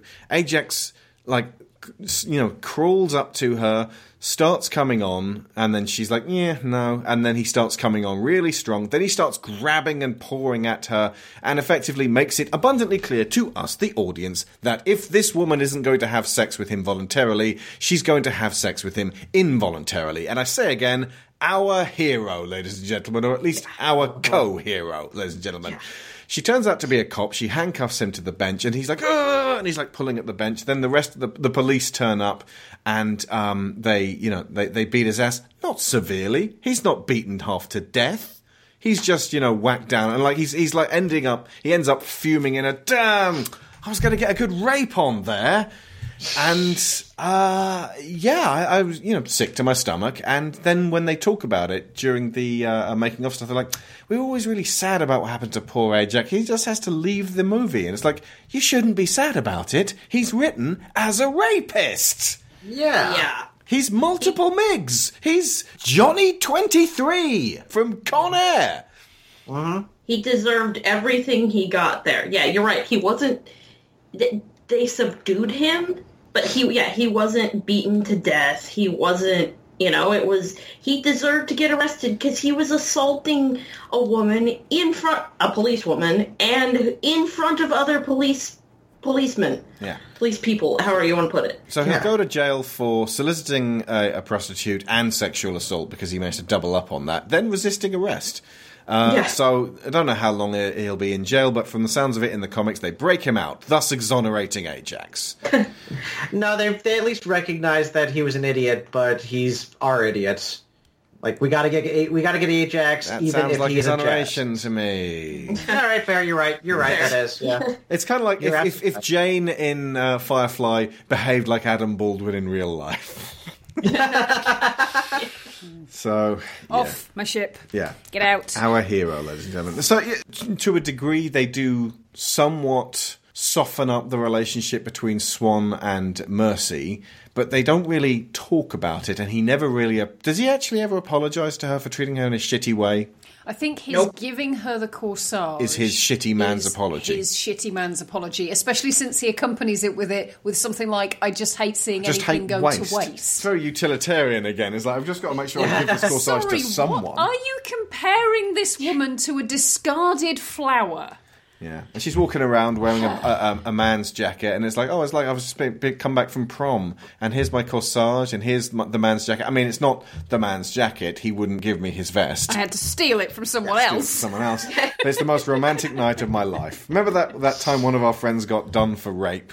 Do you know what would have been a nice touch at this point? If he'd given her the corsage and then taken off his vest and replaced the jacket she was wearing with it. The jacket was warm; the vest was not. Well, this is true, and also there's the He had nipples issue. like bullets. But you know, just something to suggest that by this point he's come around to the idea of her earning a place in the Warriors. Yeah, it does feel like she should be an honorary warrior. So maybe like Fox dies, but they get his jacket. yeah. Dead man's vest. Yeah, dead man's yeah, the old dead man's vest rule. They, they they untangle it from the train wheel. Uh, God, that's horrible. At least it's red. Okay, so um, Very smart. He wore the he wore the brown pants. so what effect does the music and score by Barry De Vorzon have? The uh, the the uh, the score and the soundtrack. I I love it. It um, contributes to the atmosphere so very well. Apparently, it was one of the first, if not the first, movie to have a fully synthesized rock soundtrack or score, at least, and it contributes to that sense of this being a very mechanized city. Um, it doesn't do it quite as well as later Walter Hill film Streets of Fire does, but it does it still very well and gives that great um, sense of things. I, I just absolutely love the feel that it gives the film. it it brings the city to life in a in a way. It, Yeah. I think it adds it adds character to the city. Which which you already get pretty good from the visuals, but the music definitely helps. And it, it feels completely like it fits in this situation, this in this city. Like this feels like music that would be playing, you know, in clubs they run past hmm. or, you know, somebody's stereo or their boombox or whatever not not boombox, but whatever sound equipment was common at the time. Yeah. Hmm. As well, the advantage of film as an art form, what it brings is the ability to blend visual and audio material to stimulate emotional responses in people.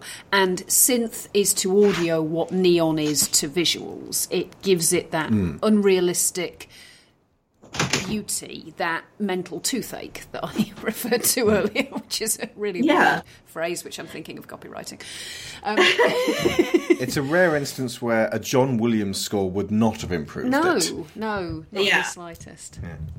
Um, also, uh, because so much recently has been retro and and, and synth is sort of like coming back in into certain things that want to have a cert that into certain productions that want to have that neon soaked feel to them. Blade Runner 2049 being a perfect example. Yeah, the Neon Demon has it to an extent. Mass Effect, uh, bec- anything with a synthy score, that makes this film somewhat timeless. It's of the same timelessness as all the other things that are kind of rooted in the late 70s, early 80s, with a bit of a John Carpenter feel to them. But uh, it it also doesn't feel just like a 70s film, if that makes sense. Yeah. No, I, I totally agree. It well, and I think synth has been to a certain degree ubiquitous since the '80s. It's It's and it's yes, it's it's coming back, but it's always it's always been used to, to um, effect that kind of that kind of aesthetic and that kind of feel. And so yeah, it it does make it feel kind of timeless. And although it is coming back at the moment, it is in that sort of retro, evoking nostalgia sense a lot of the time. Yeah. Oh, well, Stranger Things has an incredible synth score as well. Mm. So, Oh yeah. Yeah. Terminator. yeah. Yeah. Uh-huh. Um, But that you, you're kind of fully into cyberpunk by that point.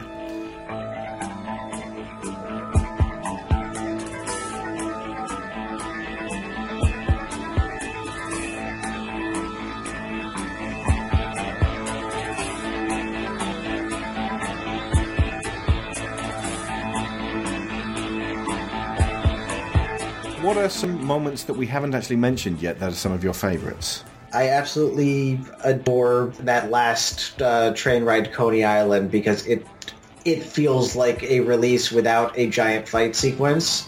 I, I'm with them at that point all the way, and just watching them kind of sacked, almost sacked out on those uh, chairs, just exhausted. I think that's fantastic to see. They have a sense of safety that they haven't had up until that point. Exactly. It's you know the sun is coming up. They know that they are okay now. All of the scenes with the Gramercy Riffs where they're you know lined up and ready to go and just kind of waiting on an opportunity to pounce on the warriors. Those are all great. They feel very their their whole aesthetic feels very military. Yeah. They they feel very precision. The where they're very uh, the way they're dressed is very um, meticulous and precise. Yeah. They they look neat and they are they look like they are in formation and Yeah, they, they- look like soldiers. They are very clearly the gang that is going to unite everybody. Yeah. Yeah. And it it's and I think in general just the visuals of this movie, the way the comic book parts which we did mention, Yeah. the transitions, but just the fact that everybody I think the gangs that we do get a little bit more of, not just the warriors, kind of get their own little visual flourishes. Yeah. Um, the baseball furies in particular is one of my favorite uh, sequences, just purely because Oh, it's yeah. it's unusual. You don't get that at any other point of the film, or really in any other film that that that has this. I, th- there's plenty of other films where these uh, silent painted enemies swoop down, but it's it's just. They were described as being like samurai uh, during the, the making of materials, and I'm like, yeah, that actually kind of works. They're uh, Yeah. they they all effectively they serve the baseball furies, but they've they've got a great look to them, and uh, the actual that, that's one of the more meaty fights. Um, I particularly like the way that they use their baseball bats. It feels like they this is their main weapon, and they have practiced with it. They have technique in a way that the warriors, even when they get a hold of them, don't. Mm-hmm. Um, oh, and this is just a little thing, but I kind of love Snow's look. I love that he's wearing the neckerchief and the lipstick, and he's got the necklaces. It's it's just a little bit of queering of the character, not entirely, and he's very very straight, obviously, but is he? like when they were with the Le- with the Lizzies, he's the only one that's kind of sitting there looking around nervously. Hmm. I I wondered honestly if that was if that was a trans person because the it felt like it felt like it could have been um, it could have been you know someone in transition because it was there was a lot of masculinity there but there was also a lot of femininity Yeah, he, he almost comes off as androgynous in a way, and I, I very much like Snow's look. Mhm. I wish there was more of him. Yeah So maybe non-binary then, and Snow is not a Maybe, yeah. gendered name. yeah Yeah, I believe the character was originally called Snowman, and they cut it down to just Snow. Ah. um, oh, and, and of course, there's the, the other iconic line: uh, "Warriors come out to play." This was um, yeah the actor playing uh, Luther. Luther. Uh, he, he just taps three beer bottles together and uh, jibes them from a distance in the car. And it's just a little moment, but it goes on and holds for so long that it, it becomes iconic in the moment, if that makes sense. Like you, you realize, Mhm. oh, this is never going to leave my head.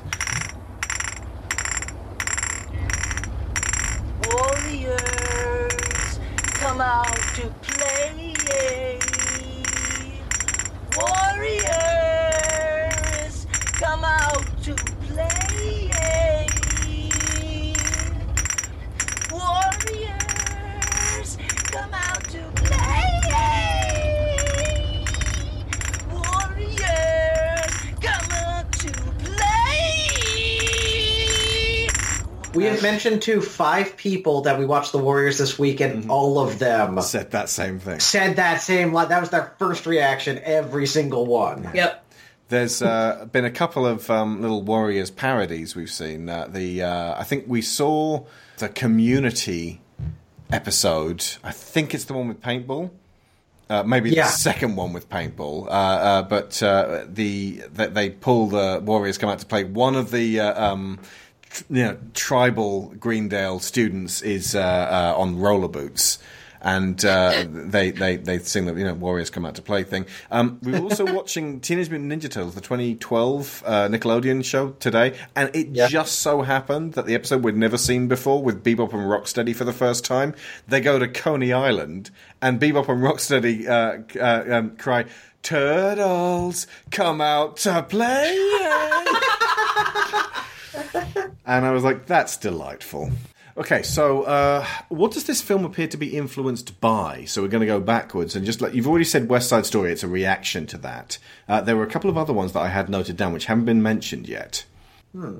We said comic books, and if you actually look at Marvel comics, in, especially in the seventies, they were very sort of New York urban, uh, and there was a lot of uh, dealing with neighborhood issues rather than the whole world is going to be taken over by Hydra. Yeah, the, the Power Man stuff and um, yeah, the Falcon. All all all of that early all that early stuff was very much playing on the sort of black exploitation trend that was going on, um, as well as the uh, Asian Hong Kong movie trend. I've got a Clockwork Orange here. Because when I Okay. when the fights happen, now obviously they're a lot. They're kind of deliberately sillier and more um, elaborate in the uh, in Kubrick's film, but there is that same sense of well, this is what gang violence is like. They're, they're pulling off moves and and and, uh, uh, and kicks and punches which don't have the impact of, of modern day choreography, but it felt it felt like the Droogs and Alex's gang could have turned up at that particular meeting at the beginning, and they would have fit right in. Oh yeah, Yeah. The Milk Brothers. Yeah, Moloko plus brothers.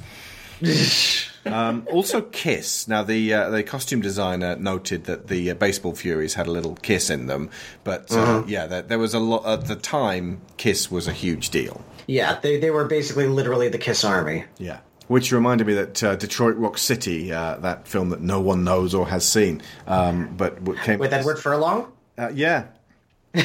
I, I, I, I really, really like it. Uh, it came out around about the Yeah. same time as this film was made, so it's it's got that uh, an odd sense of uh, similarity it, uh, in, in terms of the, the the world of the seventies that you're plunged into, even if it is in both cases a heightened version of the seventies. In, Yeah. in, in the case of Detroit Rock City, a remembered version of the seventies. Mm-hmm. Uh, and by extension, what have been the influences this film has had in the past 40 years? I've already said uh, Streets of Rage and Final Fight, and just the side scrolling brawlers like Double Dragon. Yeah. Uh, everything that sort of stemmed uh, in video games feels like it may, like the, the des- developers at Capcom and Sega have seen this film. Oh yeah, Yeah. hundred percent. They have. Um, and I honestly, I think modern superhero media draws a lot of inspiration from this, in the sense that. Example. Um, let's see here. I'm going to go with the original X Men. Actually, um, this movie really come out to play. That's okay. I'm imagining Toad doing that now.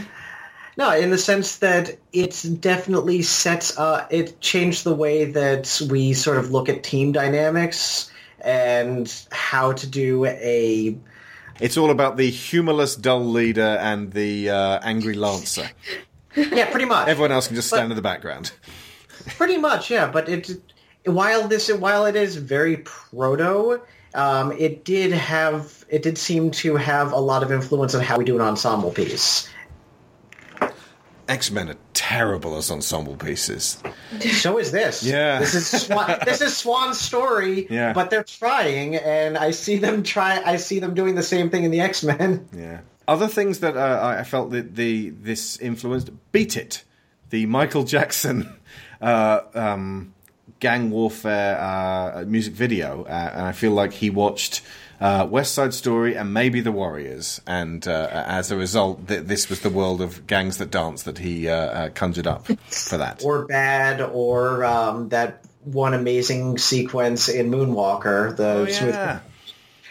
That that that's what gangs are in Michael Jackson's head, and uh, honestly, it, it feels like uh, the the leader of the Gramercy Riffs is the guy who turns up in white at the end of Beat It, and uh, and and then has that fight with that guy with the chicken. Oh no, that's Yeah. Eat It. Eat It. Sorry, sorry. Let's eat it. Yeah, yeah. No, yeah, I, I, I know where you're going with that. um, uh, also, uh, John Carpenter films Big Trouble in Little China, and I know he wrote Escape from New York before this, uh, and Escape from New York came out afterwards. But it feels like th- this version of New York uh, had Carpent- got Carpenter thinking about how he could visually represent a, a war zone of Manhattan. And um, you could also suggest the going the other direction that the Warriors drew from Assault on Precinct 13, particularly on how the gangs are portrayed. Yeah, yeah. Well, and actually, come to think of it, the the lone woman in that movie is Yeah. not unlike Mercy. Yeah. In certain ways, look, she looks a fair. They look a fair amount alike, Yeah. Yeah. And very somewhat similar aesthetic. She's wearing a bra, as I recall, but Yeah. but that- the way they dress is not dissimilar. Otherwise, I'd also say that the Teenage Mutant Ninja Turtles, while they derived a lot from Frank Miller, it feels like Frank Miller derived a lot from the Warriors. Yeah. Yeah. So he put them into Daredevil and uh, uh, The Dark Knight Returns, and then the, um, e- Eastman and Laird put a lot of that into uh, the Turtles. Uh, and also, this is a, a a a big reach. Gangs of New York, the uh, uh, Scorsese film. When all those gangs turn up at the beginning and square off against each other, it feels like if you squint, you can see like the ancestors of the Susies and the Baseball Furies, sort of like in the background. The Lizzies, sorry. Uh, You are doing it on purpose. Yeah, I am. I feel like I should explain the Susie's thing. It's from Mystery Men, with this very warriors inspired evil criminal gang scene. Well, it is wonderful in my heart to see so many familiar faces once again. The Susies, assassins from the east. The suits, downsizing all those who dare oppose them. And the furriers, always dressed to kill. And the frat boys, still on probation for lethal hazing. And yes, that was Michael Bay in The Frat Boys. Dude, can we uh, bring the brewskis? Yes, of course, you may absolutely bring the brewskis. But we were talking about gangs of New York. So yeah, it's it's about actual gang warfare and, and at five points, and and so it, it feels like there is like either it, it was inspired by the Warriors or it's a prequel to the Warriors. Headcanon accepted. Yeah. Uh, and the other one uh, is, um, and this is specifically the second and the third and the fourth movies. More specifically, the fourth, the most recent one, The Purge. Okay, yeah. Because think about it, like it's uh, the, uh, you know just for one evening, the whole place is a war zone, and you're just with a bunch of people who you really want to get out of it. Uh, Only the purge is he- uh, hella violent, a lot more. And Yeah. uh, like once you've seen the purge, the Warriors is just it's just a playground. Mm. It's a bunch Yeah. of kids slapping each other. I know what you mean, Yeah. though. It is that sense of if we can just make it through this night, Yeah. we'll be okay. Yeah.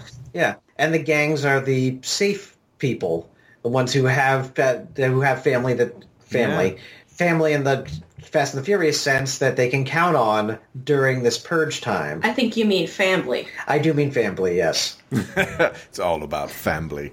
At the end of when they get to uh, walk back to Coney Island along the beach uh, after, which is by the way a really great shot. You know when they've got their backs Yeah. to the sea, that's when the Greeks reach the oceans. They may as well play the purge alarm at that point and go.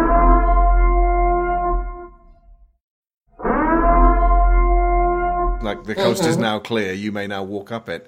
And they didn't make draw this parallel when I was watching the making of, but they were the actors were asked to walk down the beach and not turn back because obviously it's uh, yeah, they were filming and they weren't supposed to look at the cameras. And that was like Orpheus and Eurydice. Like they were now walking out of Hades and they weren't allowed to turn back, otherwise Eurydice would be snatched away.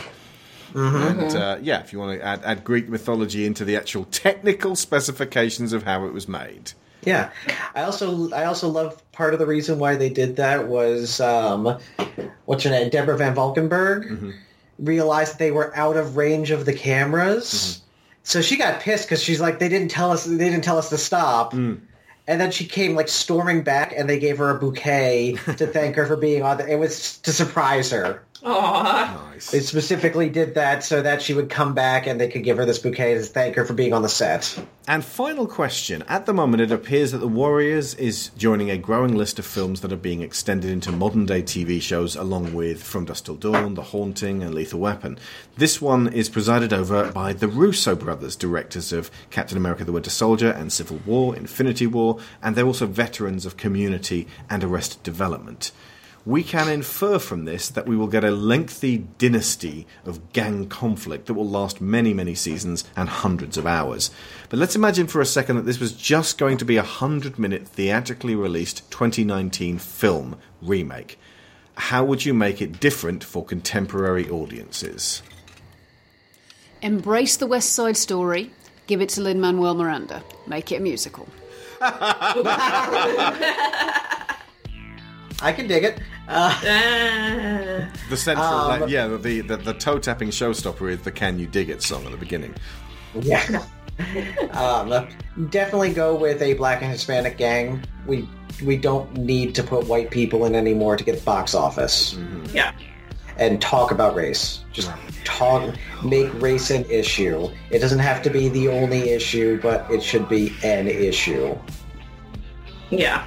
Uh, get consultation uh, from as many gangs as you can as well. Like just like get as a, a lot of viewpoints so that you can thread that in at the scripting stage, not in the, after the script is written. Yeah. we were talking about uh, who we would cast, and I was thinking about it and who I would cast as as Cyrus, either uh, Mike Colter, Luke Cage, or um, Denzel. the- Denzel could do it. Yeah. absolutely. You need Um, someone that everyone would recognize and go, "Hell yes, I'd follow him." Yeah. Yeah. Good, good point. Good point. Good point. Um, yeah, someone definitely has enough charisma and screen presence.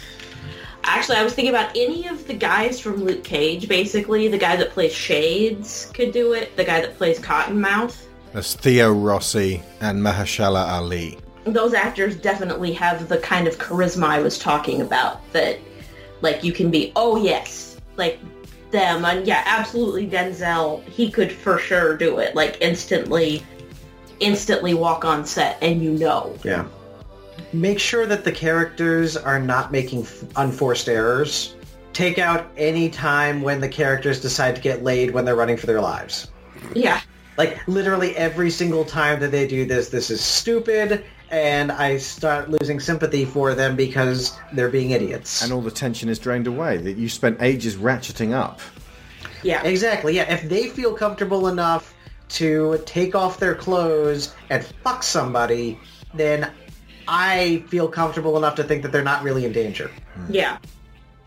And and you can have like one thing that would be humanizing is on like on one of the subway scenes have one of the gang members just make eyes with a girl. You know, they kind of they kind of you know have a moment.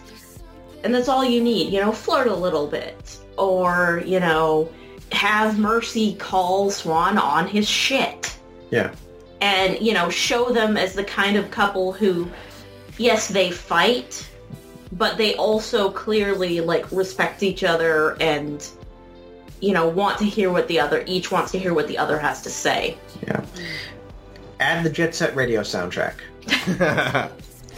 Another thing that was inspired by this heavily. Actually, yeah, a, a, a soundtrack of, of contemporary, like uh, of music that feels. You know how the the, the Luke Cage soundtrack is amazing. Something which sort of Yeah. puts you in a time and place. Uh, that's absolutely crucial. It's got to have a lot of hip hop a lot of synth but also you need a lot of hip hop Black and Latino. yes yes Uh-huh. absolutely yeah And also um, some R&B for the like early R&B for the slower parts. Sure, sure, sure. Some some decidedly let let's be frank, some decidedly black and people music from blacks and people of color. Yeah. Uh, we're, we're all agreed that it needs to remain a period piece, yes? Uh, maybe just a step out of time piece. So rather than it being set in the 70s, it's set in a version of the future that the 70s thought was going to happen. Yeah, that capsule universe sense that I was talking about, I think Yeah. you Yeah, can, so like you Streets can of Fire. maintain that. Yeah. Yeah. But don't Yeah. flood it with mobile phones or anything like that. Yeah. Or uh, Yeah. Alien Isolation, uh, the uh, the video game, which feels exactly like the way that the 70s thought space travel would be. Yeah. Yeah. Or, uh, or Archer. Yeah. Yeah. Early seasons of Archer, which were both modern and retro simultaneously. Yeah. Small casting suggestion, by Yeah. the way, and this is going to sound self-serving because I want her in everything, but Tessa Thompson as Mercy. Yes. Oh hell yeah. Yes, thousand percent. I would go for uh, several unknowns who've got amazing charisma for a lot of the warriors, rather than uh, like filling it up with uh, people that are already known, because uh, you will you won't know who's in danger. I would agree, except for Mercy, because you need. She's the only girl. Yeah, That so we're you need focusing someone. on. Yeah. Need somebody who is not going to get flooded by everybody else. Yeah. Yeah. We need someone we know that could that can hold her own and that we buy can hold her own. Yeah. Or hell, expand Lincoln's part so that she's like holding down the fort back at Coney Island after Cleon dies, and give her something to do as Yeah. well.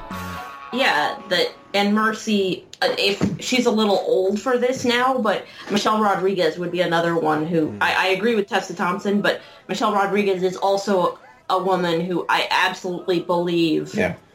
Could hold her own in that She could be. Lincoln. She could be Lincoln. She could. You know She who, could she basically could, who she could Go on. also be is Mercedes Ruehl's character and bring in the police perspective. Have her as a the leader of a squad that's having to deal with some of this. Okay, you've hit Yeah. upon Yeah. the thing that's actually really key here for me.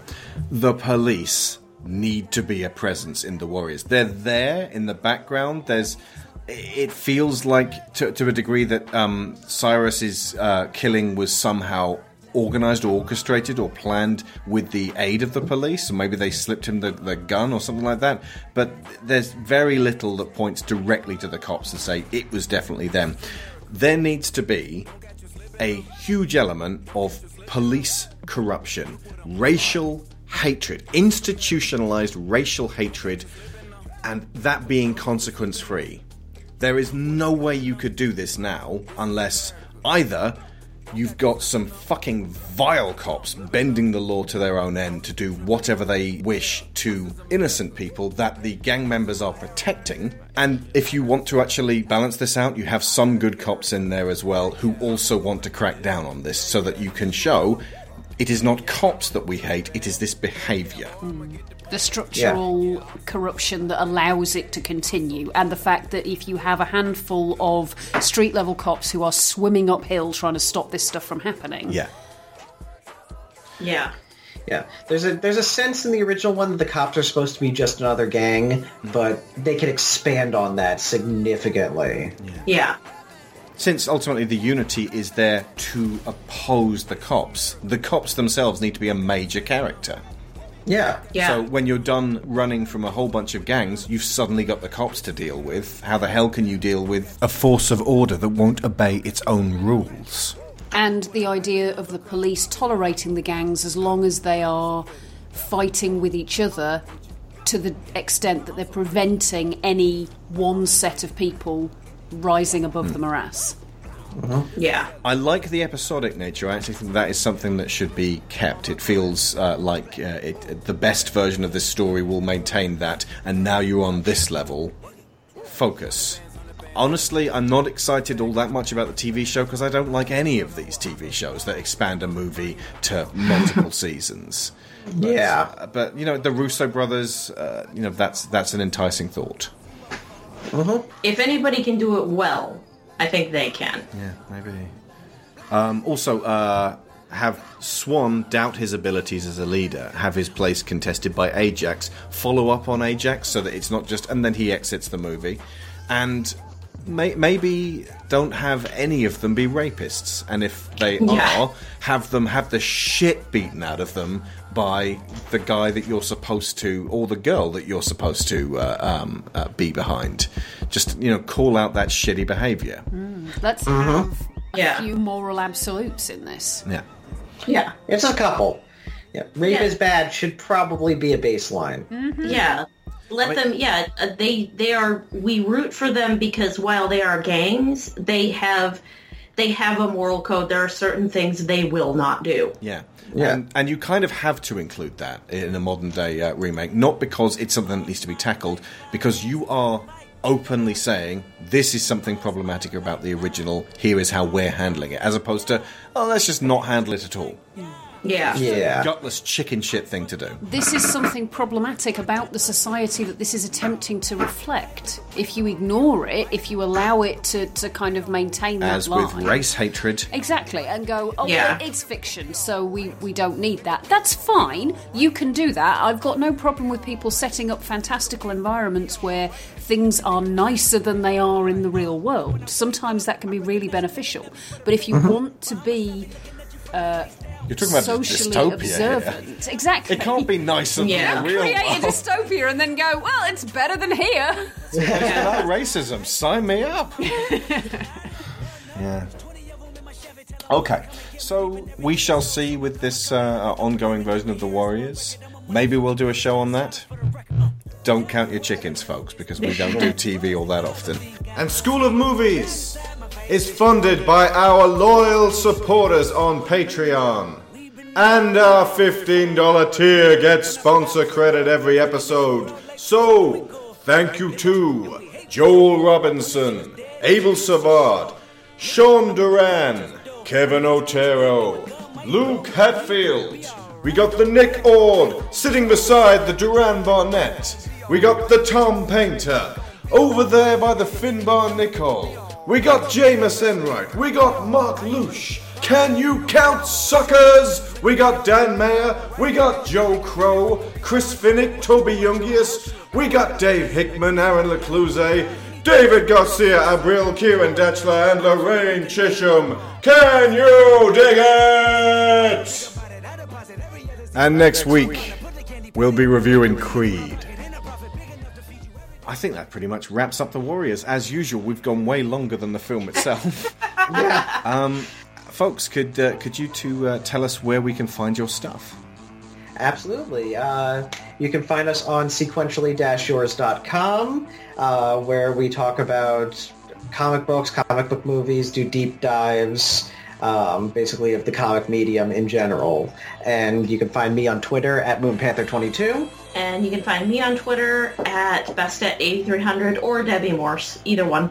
Okay, and uh, I'm just going to, uh, to to play you out, folks. We're going to finish on the same song that uh, ends the Warriors film, but I'm just going to uh, reiterate the notes that I was making when I uh, watched this film again recently.